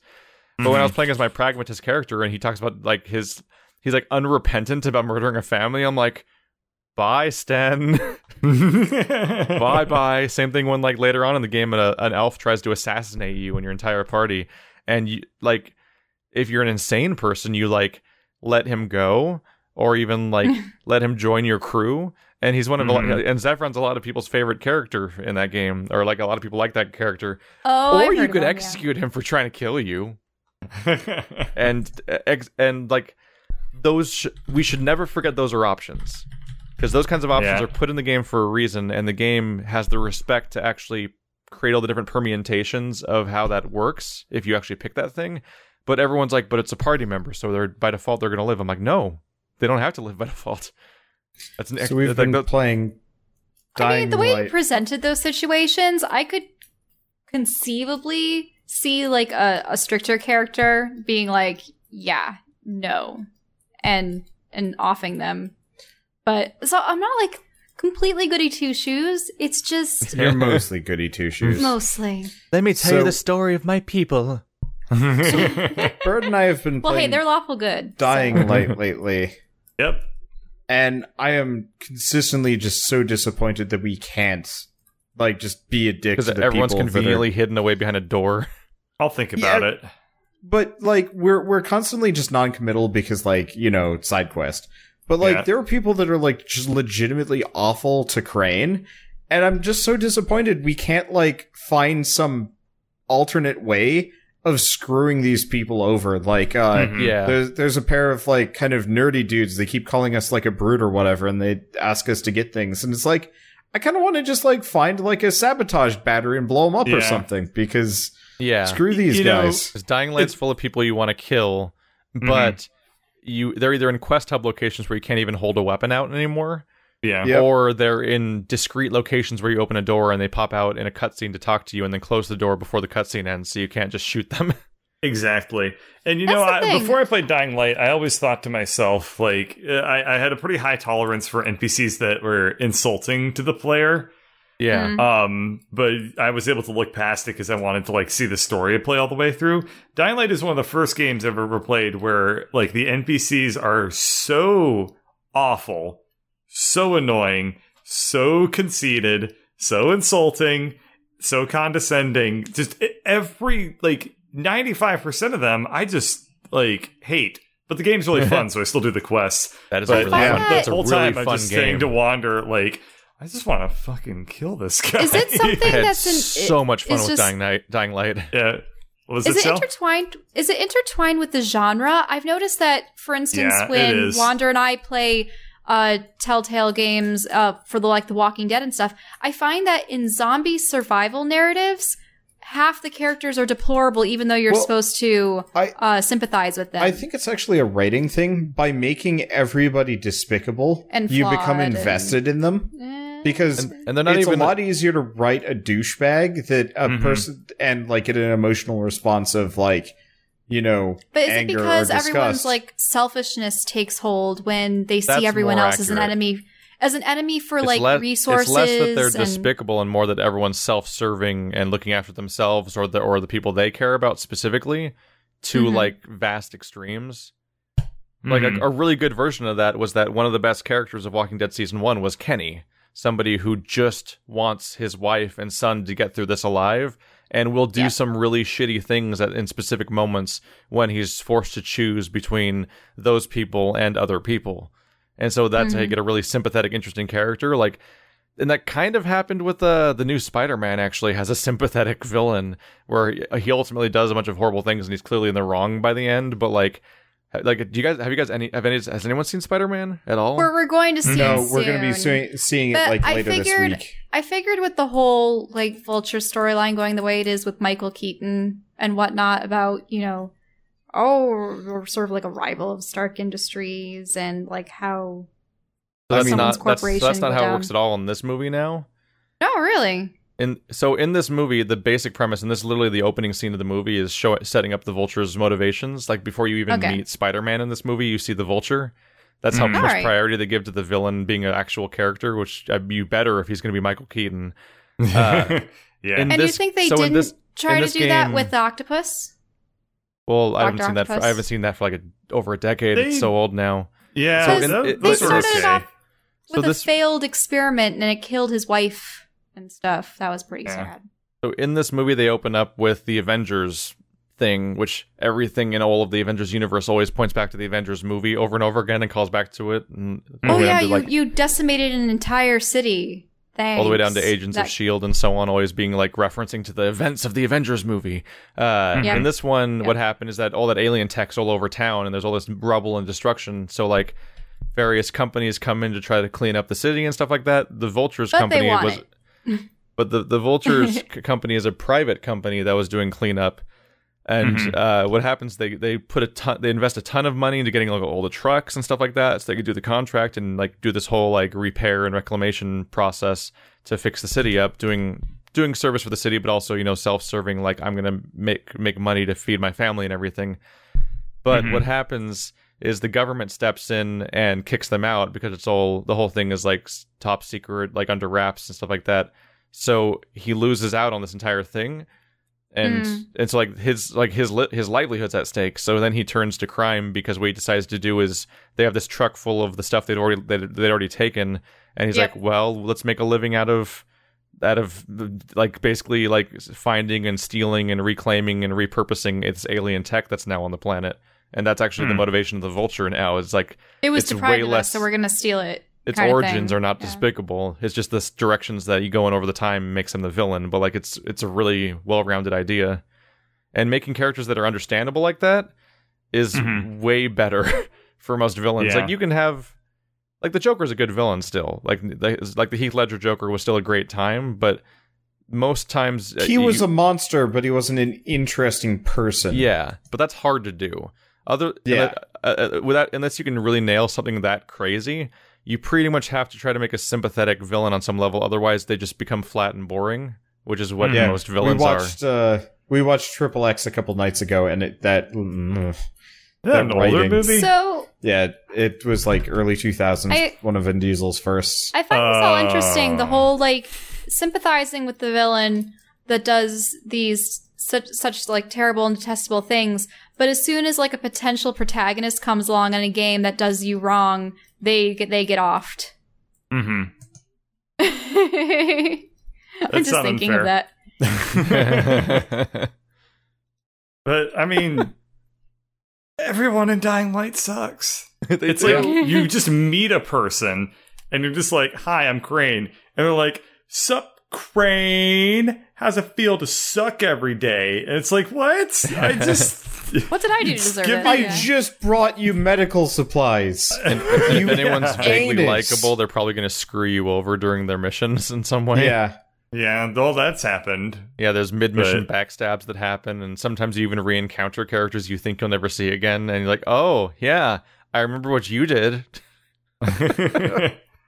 it's just like I don't know. It's the first game that ever drove me crazy. I I, I even played Deus Ex Human Revolution, and I didn't mind Pritchard. I could look past Jensen? Pritchard of all people. And I know people that hated that guy. I got the ending in Deus It's time to Ex. take off the that- training wheels, Jensen. ev- okay, spoiler alert. I'm going to spoil Deus Ex. It's actually a pretty good story, but anyway, I'm going to spoil it right now. Human Revolution. Yeah, it's old, but I'm anyway. just I making watched sure. I'm just making sure you're not spoiling the first one because I need to get No, no, around. this to- is Human that. Revolution. I'm spoiling. I got the ending where every important character dies except for Pritchard, and Yep, I got that ending too. that's the. And I, I just like walked away from it. I was like, "Damn it! I left a world where the only guy that counts is Pritchard," and I Jensen got- still didn't. I still didn't mind it too much in the end. Pritchard got his own expansion D- DLC chapter in the second game. God damn! There's Uh, a whole. There's a whole. There's a whole Pritchard expansion pack for Mankind Divided Now, do they do this because because the character because gets their their hate mance is like the feedback, best or- relationship that's developed in the entire franchise. It's the Yeah, only all the other characters are kind of like They have the they have the best character interactions, even though you kind of hate them. yeah, Yeah, okay? It's like um So is it more like the two guys from The Office. Yeah. sort of like the pet project of the writers? Everyone despises them, but they it's in their I th- intention I all along. think so. I think that it's probably something like that. But I can't bring myself to feel that way about Dying Light characters. I if No. you told me like if if there's an ending to Dying Light where the only person left was like Terrence and goddamn Philip from the garage that are like like don't use big words, he's a real dumbass. Like if those were the only two people left, I'd be like ah ah Yeah, and and they've, I'd they've uninstall the game. yeah, they've definitely pushing for like those kind of themes in uh, The Walking Dead. Like, you know, how long can you maintain your honor before uh, It's not even enough an honor thing. It's not even It's- honor. Honor. It's just like it's civility, honor, it's- decency. It's just they're How long rude. can you? It would actually be kind of just cool. mean. Yeah. Like, there are characters that will get betrayed and backstabbed, and and but they still find it in their hearts to forgive their former I'd be nemesis fine and with whatever. any of those. Why can't the game have those people? or even or even more than one type of people. Instead, they just have dicks. There's As the, far as the eye can see. the two character types are horrible savage and indignant scientist. Yes. Uh, yes. The only the only guy that is even remotely nice to us is the like the Jade? well, kind of. I was going to say of, the uh, I forgot about love interest Mick. Guess who? Guess who has to be a plot device later? yeah. yeah, Uh, we know. I, I was going to say the the black dude actually is legitimately nice to us mostly. oh yeah, well, the the guy that we haven't talked actually, to since yeah, episode no. two. Back up. Every single black dude in the game has been nice to us, which is That's true. actually that's kind true. of refreshing. But like anybody else, not not nice, No. not kind at all. Mm-mm.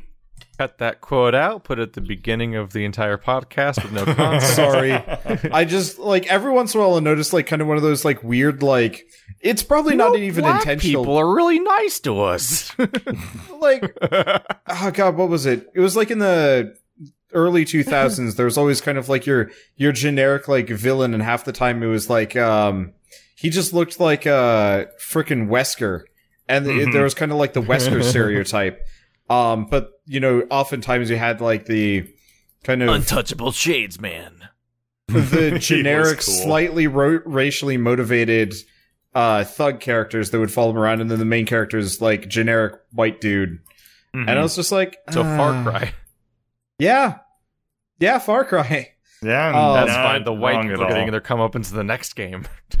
Yeah, I'm actually down for that. I, I I'm looking forward to that setting. It's also got Mhm. co-op.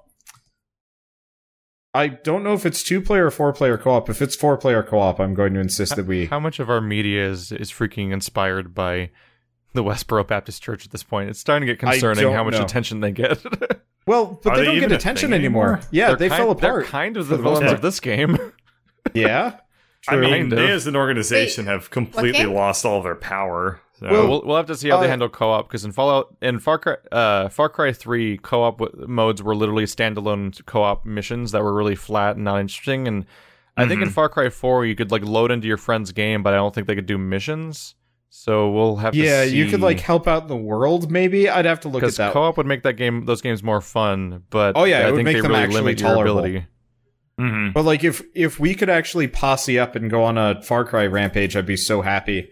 I've been uh I've been watching the uh, Just Cause 3 multiplayer mod hoping that they'd like add mission capability and all the uh, every time I hear about it they're like nope, can't do it. I'm like, "No." Oh, oh, hey. Speaking of zombie games and potential multiplayer stuff, what about that one that you've been looking at with the whole um, base building segment? State of Decay? oh, Fortnite? Yeah. Fortnite. Uh that comes out next week. We should get it. Probably. Oh, cool. Isn't Yeah, it I mean, it looks like free Orcs Must or Die. no? It's so it's starting it's buy-in initially and then free to play sometime in mid to late Mm. 2018, but probably 2019. How do they Because reward money. people for buying it early? Do you like be, get become a f- Sparkly permanent gear. premium man or something, or like is the game like thanks for your money for no reason? Now enjoy all these free to play elements. I don't know. That I, would suck. I really don't know. That'd be like I'm my hoping- experience of subscribing to Old Republic Is it for an sort of entire like a weird year. early and then they went- access they went, they but went paid early play and I access kind of thing? I That- think it will probably be something like that. Yeah. Did I tell you guys what happened with Old Republic to me? Yeah, you told Or- me yeah, about it. I at sub- yeah, I subscribed for over a year. Andrew Okay. bought the special edition and literally never paid for a single month of subscription after the after the initial purchase. And when they went free to play and they were giving us handing out that paltry sum of crappy reward currency to try to make up to all the people that were actually paying for the money game up to that point that was now free. Uh, Oh, Andrew yeah. got significantly more than I did. Whereas? I had actually played the game for months and subscribed for an entire year up to that point. Andrew got more, way more reward because he bought the special box at the beginning. Wow. It was not Oh, a great. yeah, not, 'cause didn't really feel they- that a customer appreciated. they have the different tiers for you know whether you'd subscribed, what boxes you Mhm. had purchased. Yeah, yeah. yeah, subscribing for an entire year led to me getting enough currency to buy like one thing from the entire store, and it's a hell of a store because it was like, hey, do you want They more should've- inventory slots or the ability to play as more than one character and stuff like that? Like it was. They should have done it by month. Like how many months Yeah. determines. It like, was per how month. It was money you just got. tiny. Mm. It- Ew. I basically got enough to unlock like a, a playable race, which wasn't really much of a reward because it was literally content I already had access to before.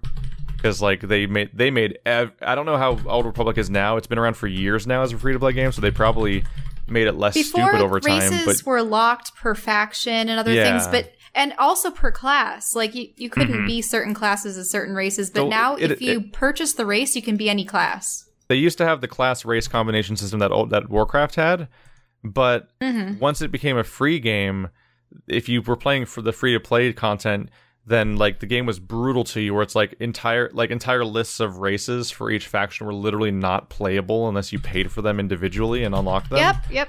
When we and started, uh, if I you had to found the rare loot, Grace. you couldn't equip it unless you got tokens that allowed you to use rare loot. and like you couldn't you can only do Uh. like one auction house listing a day and one battleground a day and stuff like like they limited every they, they limited how much you could type in chat like it was in slow mode like Oh. literally everything about the game they, they looked at every element of the game possible in the most ea way i've ever seen and limited every single mechanic and facet of gameplay of an mmo one by one to charge you for them all individually it was brutal I'm glad most companies seem to be learning from it.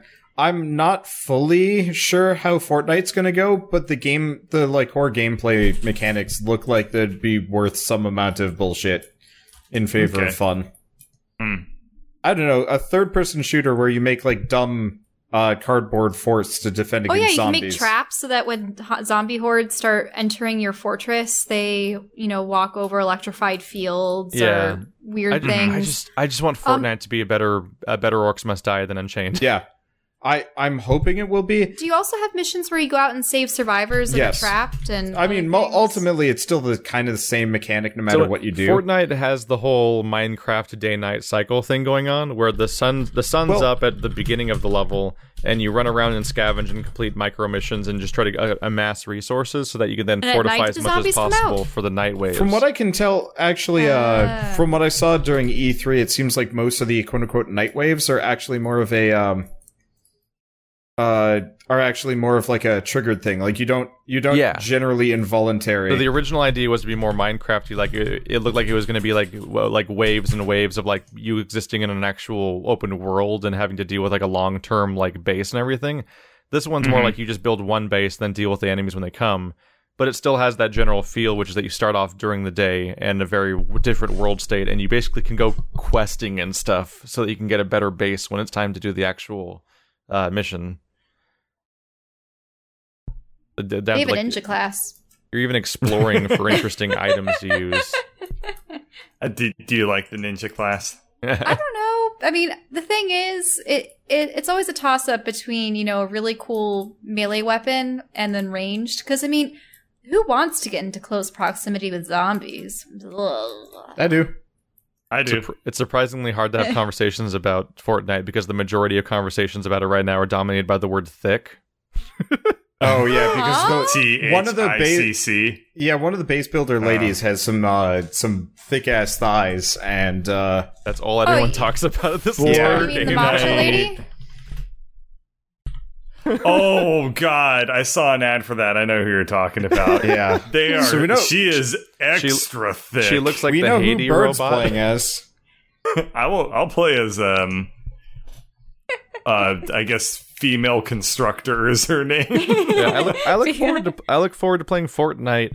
Uh, the like the basic gameplay looks like it could have a cool loop to it. It's just Mhm. the scary thing is how the metagame is going to work on the progression and whether or not you have to do like really pointless Insane grindy stuff. Because I just want to play through like the content the game has and then move on with my life. This is true. And uh, Uh, Orcs Must Die wouldn't let us just do that because like, oh, you ra- you played these three levels, now grind them to unlock the next levels. I'm like, no, I didn't want to do Yeah. that. It wasn't even based on your star rating or like how well you played the previous levels. It was literally like, no, you got to grind up a bunch of arbitrary currency systems and experience meters. I think you do have to do some amount of grinding. My one worry is that I think weapons might have a durability system, which I hope to God they change quick. Mm. But- Epic seems like they generally react pretty well to uh to like people uh people's opinions. Like if everybody gets really up in arms about like this mechanic is dumb, I think they're gonna fix it. I don't know. I've had pretty high opinions of them generally. Yeah, you have I've experience rarely making ever played their games. multiplayer map games and especially horde survival games. Because uh, Have they? What other horde survival games have Gears of has War two made? and three. Yeah. Uh, yeah, I guess It's that. literally why we call it horde mode. It's from Gears of War. Wow, that was really loud. Was it really? I literally just Yeah, I, that co- was- I, I made a cone with my hands. Yeah, Uh, well, we literally was, call them like- Horde survival modes because of Horde mode from Gears of War two and three. I'll be honest. Never played a Gears of War game. yeah, because we Neither used to I. I know Unt- nothing until about Gears them. of War came out. They were called it was called survival mode, but now we Hmm. call it Horde mode because that became the popular word, and that's because uh, Oh, okay. Gears of War two would plock you down on a map with three with a four person group, and just waves of enemies of increasing difficulty would come in, like they would later use in like the Halo games and so on. And in Gears of War three, they added base fortifications and stuff like that. So they've actually been building towards the idea of uh, Fortnite for a while, but then they took like a billion years to make it. Yeah, a lot of people are comparing it to Duke Nukem Forever, but from my perspective, it's slightly different because games have never actually been their like focus, from what I can tell. it's not comparable because of the fact that Epic is primarily an engine creating company, and most of the Mhm. video games they make that are new IPs are actually them testing out their new engine by making a game in it while they're developing the engine. Because yeah, they make Unreal, and we're not just talking about the the arena games, but they make the Unreal Engine. Like that's that's their real income source, not more so than some of their most of their video games. In their Do they really make that much income off of the Unreal Engine? I believe Yeah, so. It's licensed any to like game- every major publisher. Yeah, yeah, that, but they, I mean, how much money does Overwatch like barf up for them versus the Unreal Engine licensing? Overwatch is Blizzard. Damn it, uh, that's not what I meant to say. Um, Because like, here's uh, Epic's never made a lot of video games. Like they made the Unreal games back in the day. More recently, they made obviously Gears of War, but they're only five games into that total. Uh, then they did like Shadow Complex and this, and that's like most of the games basically. wow, I just realized Epic hasn't had a big game release in a number of years. Uh, oh yeah, they don't. Um, yeah, I don't think they. I don't know if they even wow, made Gears of War five. years. I think the No. new Gears of, or Gears of War four. I think it might be called. I think that was made by. I think that's now a. I think it might be a Microsoft. No, project Gears of now. War Four was a was a Microsoft project. Wow, yeah, they really don't make shit. Yeah, Huh. it's yeah. Oh yeah, it's developed by the Coalition now, whatever that is. So the Yeah. yeah, the series has moved on from them. Uh, they made the, The first three Gears of made, Wars, and I then guess Judgment. was Gears of War Three back Yeah. in 2011. Yeah, they they made one, two, and three, and then Judgment was like a weird thing where like they it was quote I think it was kind of developed by Epic, but also developed by People Can Fly, which is the people that they brought on to make uh, Bulletstorm. Mhm. Uh, so yeah, the Bulletstorm Fortnite people. was announced in 2011. Wow. Yep, I wrote about it all the way back then. Uh-huh. oh yeah, I forgot. You used to write for um Spike TV. Let's kidding. see here.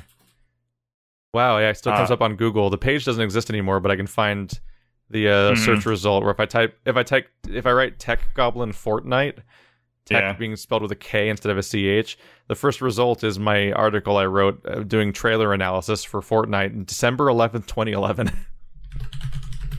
I would actually rather developers not do shit like that, though. so long ago. Wow. And I was watching. That's so weird to me. I mean, Epic was like the shit, man. They put out They ma- so many games in the 90s. and then they made the Unreal They- Engine, and I guess they, they haven't pulled made it- much. They pulled a Valve. They're Yeah, like, all They right, did pull a we're done." Valve. or Konami. Yeah, just a company goes somewhere else uh, that makes starts making their money elsewhere from making video games. It's like when you hear about how Nintendo used to make trading cards and shit for most of their history, yeah. as opposed to video games. Uh, yeah, it's it's weird to think about, but um, I think I completely lost my train of thought. Oh, uh, so what's surprising about Fortnite is that it was playable. Uh, Yeah. no, I mean like well, it sounds like vaporware. put. right? I mean, like it sounds Yeah. like vaporware, but like I was watching uh, the Rooster Teeth crew playing it earlier, and like Mhm. they talked about how like yeah, like Gus and Gavin, like they played Fortnite in like 2012. Yeah. Mhm. Like it, I've had access it was- to the been- alpha, beta, or whatever for like three years now, but I, c- I couldn't talk about it. It just keep it just kept being coming like a not quite priority from time to time, and that's it. Yep. So Like- did Fortnite pull a Team Fortress 2 where like the art style changed dramatically early No, on, or has it always been the way It's that it been looks hella right now? consistent. The original I mean, trailer looks exactly looks like this, nicer. basically. That's very fascinating because I remember one of the biggest problems with Team Fortress 2's development is that it took them years to settle on the art style that they did. And then when that came together, the rest of the development basically just uh like took off. I think it goes So- along with what Wander usually brings up in a lot of discussions about graphics that when you have such a stylized look, uh, you don't have to worry about Yeah, they like, picked a very current timeless software and style, so they didn't even need to up- worry about updating it. so drastically that it renders the old style obsolete. So Yeah, I mean, consider how good like freaking Toy Story is like looks today. Uh, that Yeah. came out a Although billion even years with ago. that trilogy, if you watch the trilogy, there you can see the jump in quality between two and three. Oh really yeah, hard. I mean, you, but still, Uh, like the original one specifically stands on its own. They actually hair's a started adding one. like Yeah. semi-realistic hair, and it Well, that's because because they literally couldn't. Toy Story Yeah, one and- and two have an, have the advantage of having of animating a bunch of characters that aren't supposed to look like people. They're supposed Yeah. to look Yeah. like they're supposed to look Well, fake, was so there's no Uncanny because- Valley. Yeah, the the original like the the 3D the people that made that like what was his name? Catmull? Is a huge huge um hugely successful like mathematician uh in 3D um like mathematics geometry computational stuff. Actually a really big name. And like he he wanted to make um like realistic people but they just couldn't. So he just realized because they couldn't render skin. So when he was like, "Well, if we can't render skin, we can make plastic," and then from that he figured out how to make he like um he just figured like he could make Toy Story. Is basically how it started. Mm-hmm. Yeah, what was his name? Catmull. Uh, Edwin Catmull is a computer scientist and current president of Pixar. His name very, is Cat very Yeah. Is it really? I, when I heard his name for the first time, I was like, who the hell is this guy? But he is like one of the most intelligent and brilliant people that exists in like the creative and like computer scientist worlds today. That'd be like finding out someone's real name is Suda fifty one. Yeah. Like, yep. he's 72 years old. certificate. Damn. Yeah. You want to do viewer But no, he's questions? a he's a really cool guy. He's Oh yeah, questions. really cool. Yep. Oh yeah, let's let's take some podcast questions, I guess. got one today. I'm just gonna jump to just to get it out of Mhm. the way because I'm just because I mostly because I've had it open and I haven't looked at anything else yet. Uh, Mm. So Tate Sherrard asks a number of questions actually. Uh, best new game of 2017 or games? 2017. God, there's too many. There's been some really good releases this year. Hollow Knight, absolutely Hollow Knight. Passport 2. You. Uh, my, favorite, my favorite new game this year is the upcoming Flicks and Chill 2 Millennials, Mass Effect Andromeda. which Oh that man. no. uh, Uh, serious answer, I'm going to probably say Breath of the Wild. for me, it's definitely up there with like Breath of the Wild and Prey. Yeah. have been like such a great experience. Uh, Mhm. Breath of the Wild is uh, Andromeda will always be memorable for the wrong reasons. is the best I can say. Yeah, Ah. that's fair. Everyone get their answer on that one? Or Uh, I mean, the problem is all the games that I play now are pretty much the ones I play with Wander. Yeah, the stuff that I force her to watch with me as opposed to games she actually wants to play. shall look at it. Uh, at it so and yeah, say so yeah. Breath of the Wild, but also, I mean, I did enjoy looking over your shoulder for what you did play. Of uh, the problem is, a lot of my experience with games is determined by the plot hmm as opposed to the actual gameplay. So I, I'm not really uh much for like actually rating a game based on its gameplay because I watch Wander do the gameplay and I assess things based on what's going on in the game. hmm So That's such a weird Yeah. Phenomenon going on. Like So- it applies to Telltale and Decker and other stuff, but also other games. It's just the idea that, like there's games that are best viewed in the YouTube context, basically. Like Yeah. watching somebody else play it as opposed to playing it yourself, because the act of actually holding onto the controller is not always the best. Sort of in like a like a Last Guardian sort of way, for example. Like maybe just seeing it Oh, happen is better than physically playing it. yeah, trying to get Trico to to do what we wanted was a hassle sometimes. Yeah. That's hard to that's hard to uh, convey to audiences at times. Also, the chat's immediately putting your word your plot your your word choice of plot in quotes, which implies boobs. Wait, what? So your chat is implying that you actually watch all of these games for boobs. No, no, I She do does. not. I mean, let me tell you, Mm. Shell is the biggest pervert I know. Yep, hundred percent. I'm like the farthest from it. I know. You guys and your sarcasm. That you can't detect still. What sarcasm? What's your stand on net neutrality? Does that count Uh, as politics or not? I Everyone's mean, talking about it sort. I mean, we'll just sum it up really fast, I guess. Pro net neutrality. Yeah, There you go. freaking anybody I that don't wants really to feel charge like talking about it, honestly. Yeah. anybody that wants to charge extra for the internet better be offering something better than what's already there, and they're not better than Google Fiber. for example. Yeah. Also that. Yeah. I get, I get freaking a Comcast. Uh, we get AT and T and Comcast. Yeah. Like coming after us in every, our mail every, week. It's like a flyer being like, subscribe to our service and you'll get blazing fast speeds. And I'm like, like so we Google Fiber, double gigabit, and they're like, no. 50 megabytes a second. I'm like, why? you're you're charging me like twice the price for 5%. Where yeah. where do you get this? Yep. I get I get CenturyLink and Comcast spam constantly. Yeah, just as a general rule, it's important to have freedom and equality in how information is processed in our society, or we become North Korea and China. Yes. Yep. I also That's think just, internet goes. should just be a utility, just Don't like let- everything Or else. Or it just becomes Generally, one powerful long people should not be able to choose which information gets to be seen by people versus other information in crippling, horrible ways, or we're in trouble. yeah. Yep. Ta-da! This episode brought to you by Coke. Is the Surge an acceptable replacement for Dark Souls? No. what the fuck? No. It was actually good, Acceptable replacement. despite its uh, funny. pedigree. It's a real- But no. Who- question. What troll asked that question? Same person That asked the last funny. two questions. It's all one email. Oh, okay. Uh, I'm gonna assume the answer is no, but I'm not. I'm not getting around to that I until would probably actually after recommend- I finish uh, Prey. I would actually recommend playing it. Like it's it was not nearly as bad as Lords I mean, of the Fallen. For my channel, I've got like an obligation to play anything that's Yeah. Souls like. I, s- I still tell myself I'm going to go around and play the DLC for Lords of the Fallen. I never got around to because it's technically there. You haven't even put up our series of Lords of the Fallen, and I stuck with you for the whole entirety of it in the hopes That's that because Wander just stops uploading things. uh, You'll finish recording the entire series, and he'll just like I could just drag the rest into the upload meet screen and then hit go, or I could sit it's on not it forever. It's not that easy, Keith. It's not that easy. R.I.P. Until Dawn series you definitely finished, but isn't online.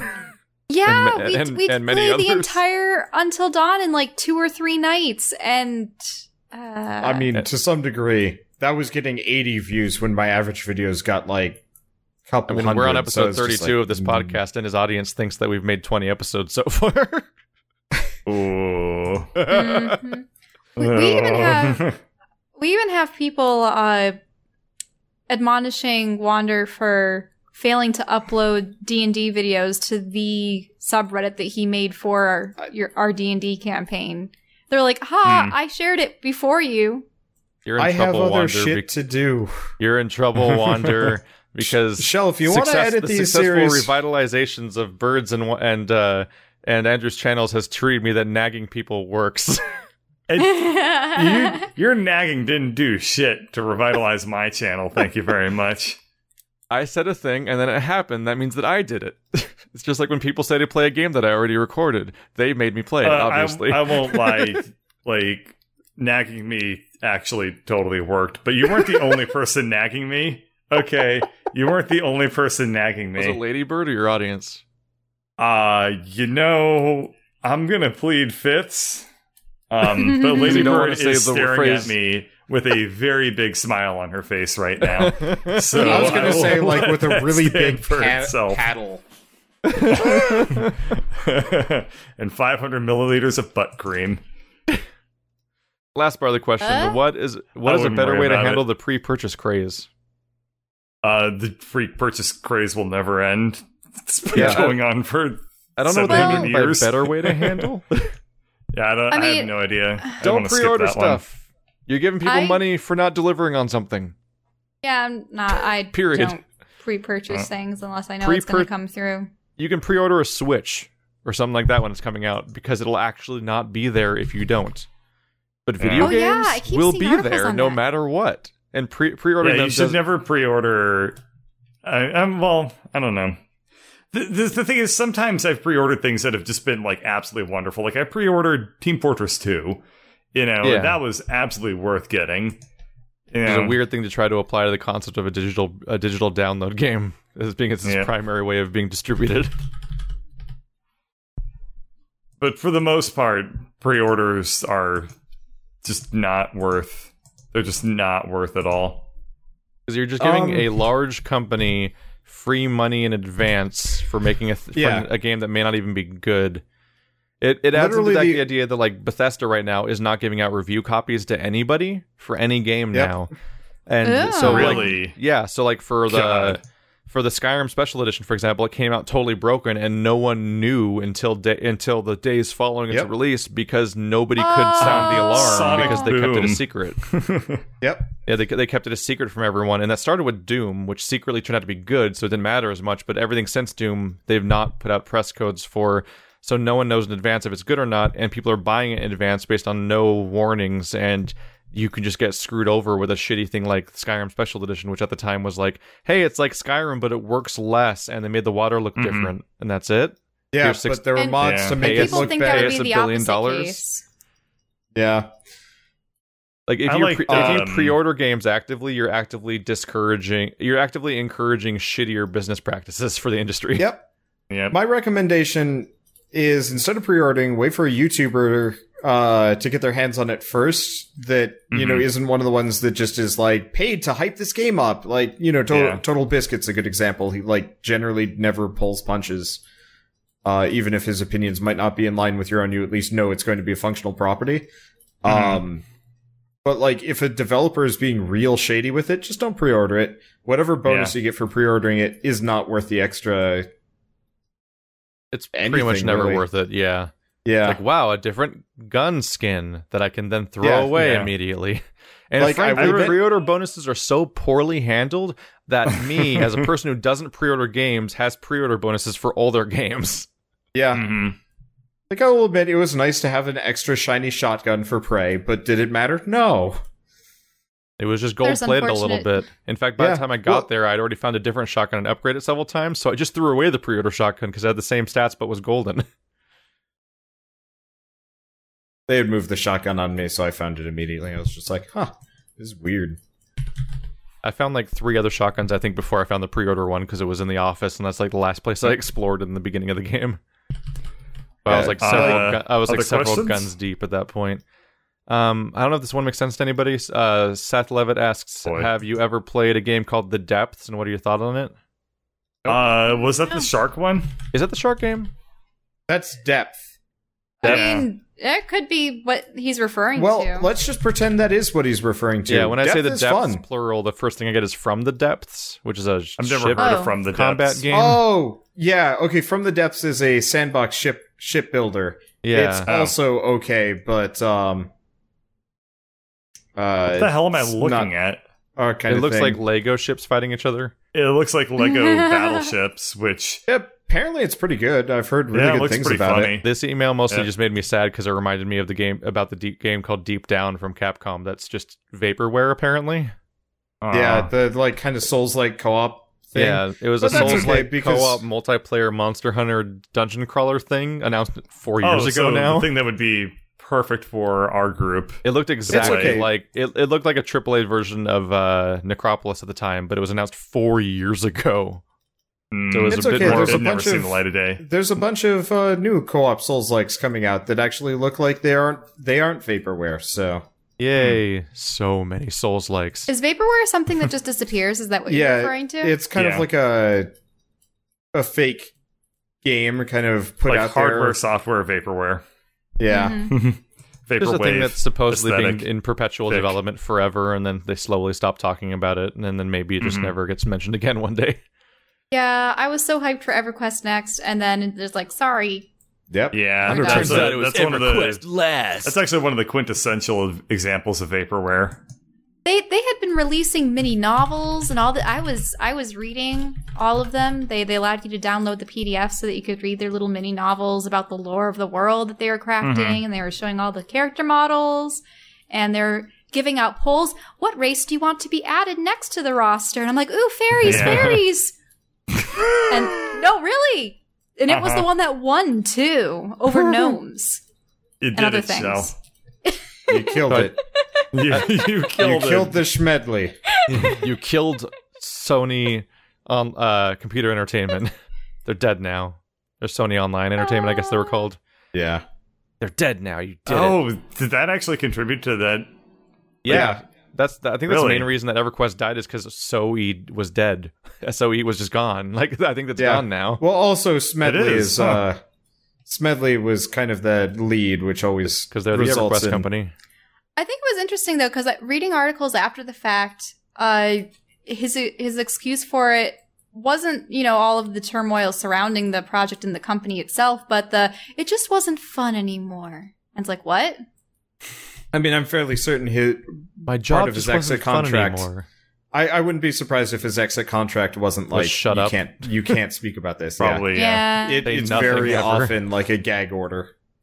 Yeah, that always bothers, Wow, I'm reading me about the like history of SOE, and like it's made up of a billion different companies, and this is like one of the most confusing like histories. This the the wow, this is this Wikipedia page is like trying to suss out information from tea leaves written by the Zodiac killer. Like this is just like absurdly complicated to follow this company's history. Like, well, on- and the interesting the- thing is, with a company like that, isn't it possible that one studio's success would then like have their money devoted That's to like another kind studio? of what happened, I and guess. then that studio has a failure, so the initial studio doesn't have funding for a game that could be good, or I, I don't know. I don't understand how like these. It gets really big and confusing because like they're all owned by? Sony, Sony, right? Like the actual Sony. So it's like even that gets the- to be an, an even bigger picture thing of like who who gets money shared with them or not and stuff like that, and how how much of a priority it is to like the corporation. Sometimes they just stop caring about a particular studio and just get rid of it because they don't care anymore. Yeah. Uh, yeah, even if they make good things. like the trash talk part talk about like trying to uh talk uh get the dirt on a closing company and stuff like that like that with the interviewing of the guy that was leaving it like that reminds me of like what when about peop- THQ? Wasn't that one? it, that stuff reminds me of like to THQ? situation well THQ's Well, dead. THQ ruined themselves. What Everyone- was the the thing that they ruined? They made uh, an art game program for uh, the Wii U. it was for the they made uh no not for the Wii U because it wouldn't have made sense for the Wii U because the Wii U had a tablet on it Instead, Oh, they, they it made the for the tablet for the Wii, which was basically the Wii U controller, sort of, and you could use it for Pictionary and stuff like that. And it was a wildly successful peripheral sale because it was marketed to the Wii audience, which is like kids and grandparents and like casual gamers. And it's a, another dumb peripheral, which always sells well on the Wii. But they Mhm. took the wrong message from its success. And instead of like making additional software for it or making like some sort of sequel follow up or something, they tried to make the same thing for the Xbox 360 and PS3, and they made so much of it. They made so much hardware at once, just assuming it would do well, and then no one bought it. Oh. So they sunk all their money into they physical assets. themselves. Yeah, they sunk And all their money and I into think- physical assets, and it failed, so their company went under. And I think the Nintendo 64 actually cited that as a reason why they limit the number of uh, console units that they bring out, even though that causes like scarcity. But Oh, part yeah. of it is also they're competing with Apple and other companies for Right. parts. That is absolutely. I think we actually talked about it earlier in this podcast. I think in other Oh. episodes is like the idea that like that's absolutely why Nintendo has a constant irritating scarcity thing. Is because they're Mhm. a company that always operates at a profit and they don't go make these ridiculous risks, and, A th- perf- and that's why they've been peripheral. around Mhm. for like a hundred years. Yeah. Yeah. And why That's they have true. a s- they could operate for like a decade without making any money. Yeah, like Mhm. Nintendo's really frustrating, but they're off. I think they're generally. They, I think their companies have generally one of the run best more traditional smartly than mo- than all of business these sense. alarmist YouTubers will act like they are. Yeah. they're actually, Yeah. they actually do know what they're doing, as it turns out. The only Oh, thing they they've been don't, around for a long time. I, I still think their uh, YouTube partner program is kind of nonsense because Yeah. I was looking Yeah. into the CPM per video, and because of their dumb partner program, my CPM is like half a cent as opposed to like Mhm. four to ten dollars, which it normally is. Because Mhm. So it's just don't play Nintendo 64 games. Well, Well, the well, Nintendo you keep saying games. 64. 64. I keep saying the 64 I mean, because yeah. that was like the only Yeah. system I ever had growing up until Shell, the Wii. Shell never left the nineties. Yeah, I, okay. I am a, Oh, Wish I I, am never loving left the 90s. That'd be that'd way be pretty, better. that'd be pretty good. I'm a hundred. and I am 135 episodes into Zelda right now. I have made mm-hmm. about four dollars. Yeah, Oh, They sent me a check for, uh, even eight the cents. point, man. It uh, from a monetary standpoint, it's a nightmare, but it it's it's not bad views. for channel growth. Like it, it's Hmm. it's good for the long tail of my channel in general. Like it, I. I am getting new viewers and also strong viewership from my existing uh, audience being engaged in the Mhm. series, but that's like a that's also a double uh, double sided sword there too because it's like on Yep. one hand, engaging your existing audience on certain content is very good for you because they're sticking around and not unsubscribing. But they might have been engaged in something else if they weren't engaged in that series, and Yep. that other thing would have made Yeah. money. so That is Well, always we one of my be- consistent it can things. actually actively hurt Yeah. stuff. Well, we got about one minute left. Uh, Wander, do you have a poop story that you'd like to uh, share with us? I've got shit. Good. That was the answer I was hoping. Go watch for. Baby Driver.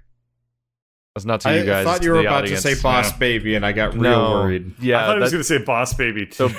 yeah. Baby Driver has it's like it's like the sexy brutal of like Mm. not very like market friendly names for movies.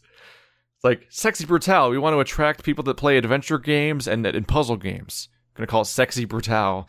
Like Baby Driver isn't like an Edgar Wright movie done in the style of a Tarantino film.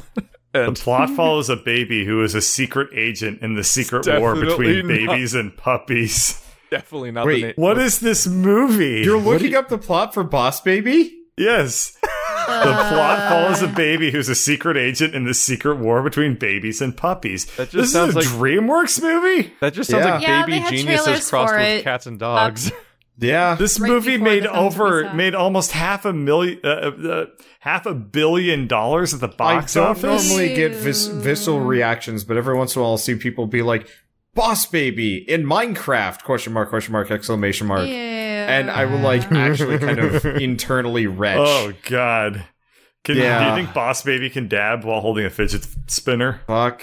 You disgust all of us now. You, that was the most disgusting story we could end with. And I, I think the, the, the point was like the the baby's older brother found out, and I, I don't want to know. How do you I know this care. much about the plot? Have you seen because Boss of the trailer. Yeah, the trailer actually the showed trailer like one of okay. showed game's the older cards. brother like finding out that the baby is communicating via with the other babies, and it's just ah, babies. No spoil, just no spoilers. But Baby Driver is really good, and it's really unfortunate. It's, it's called Baby Anything because that means people are going to watch it less. True. It's really good. It's really Do you guys good. It's have an any Edgar Wright from movie. when you're Come on. babies? So let's watch the Castlevania movie or cartoon on Netflix. I watched the first two episodes. Very enjoyable. That's Yeah. half the series, right? Yeah, Yeah, yeah, it's it's, only four, four episodes. episodes. Yeah, I haven't gotten to it yet, but I will. I want them to make more. It's fun. It's fun. Yeah, from the animators of Adventure Time. What the fuck? The, Yeah. the writing was a Hang a tad minute. subpar, but the animation was really the nice. writing, and the, the, writing is very cliched. We could, we should probably spoiler cast it though. Um, Yeah. Yeah. Mhm. After I'd be down for sees it. spoiler casting it when I see it, Yeah, maybe you tonight or something. We'll all enjoy it. And then we can spoiler cast uh, Better Call Saul, and then me and Wander Yeah. can spoiler cast uh, Spider Man when we Spider-Man. see it, and we'll Yeah. see. Alrighty, Go see Spider Man, everybody. Go see Baby Driver, everybody. Go see The Boss movie- Baby. They're good things. No, don't see Boss Baby. All right, I gotta go Just- feed my rabbits. Just print out a picture of the guy that made it, and then like draw on it or something, and it's cheap. It's free. yeah. All right. Next time. send your Yeah. send your questions to four nerdsquestions at gmail.com. Still haven't made a new email that makes more sense, but that one will always work anyway. If you're watching on SoundCloud, then you must be listening within You are the on a next like, sinking ship. 30 days. Oh yeah, SoundCloud. yeah. all the audio versions are uploaded to a site that's dying. Oh, we should have talked Mm-hmm. about that. I wanted to know what was going on with SoundCloud because Nah, there's not enough time. Too many topics. Yeah, also the company's just dying. That's the, the that's company's it. just dying, so you're gonna have to ho- host stuff out elsewhere. Mhm. Yeah. Hooray.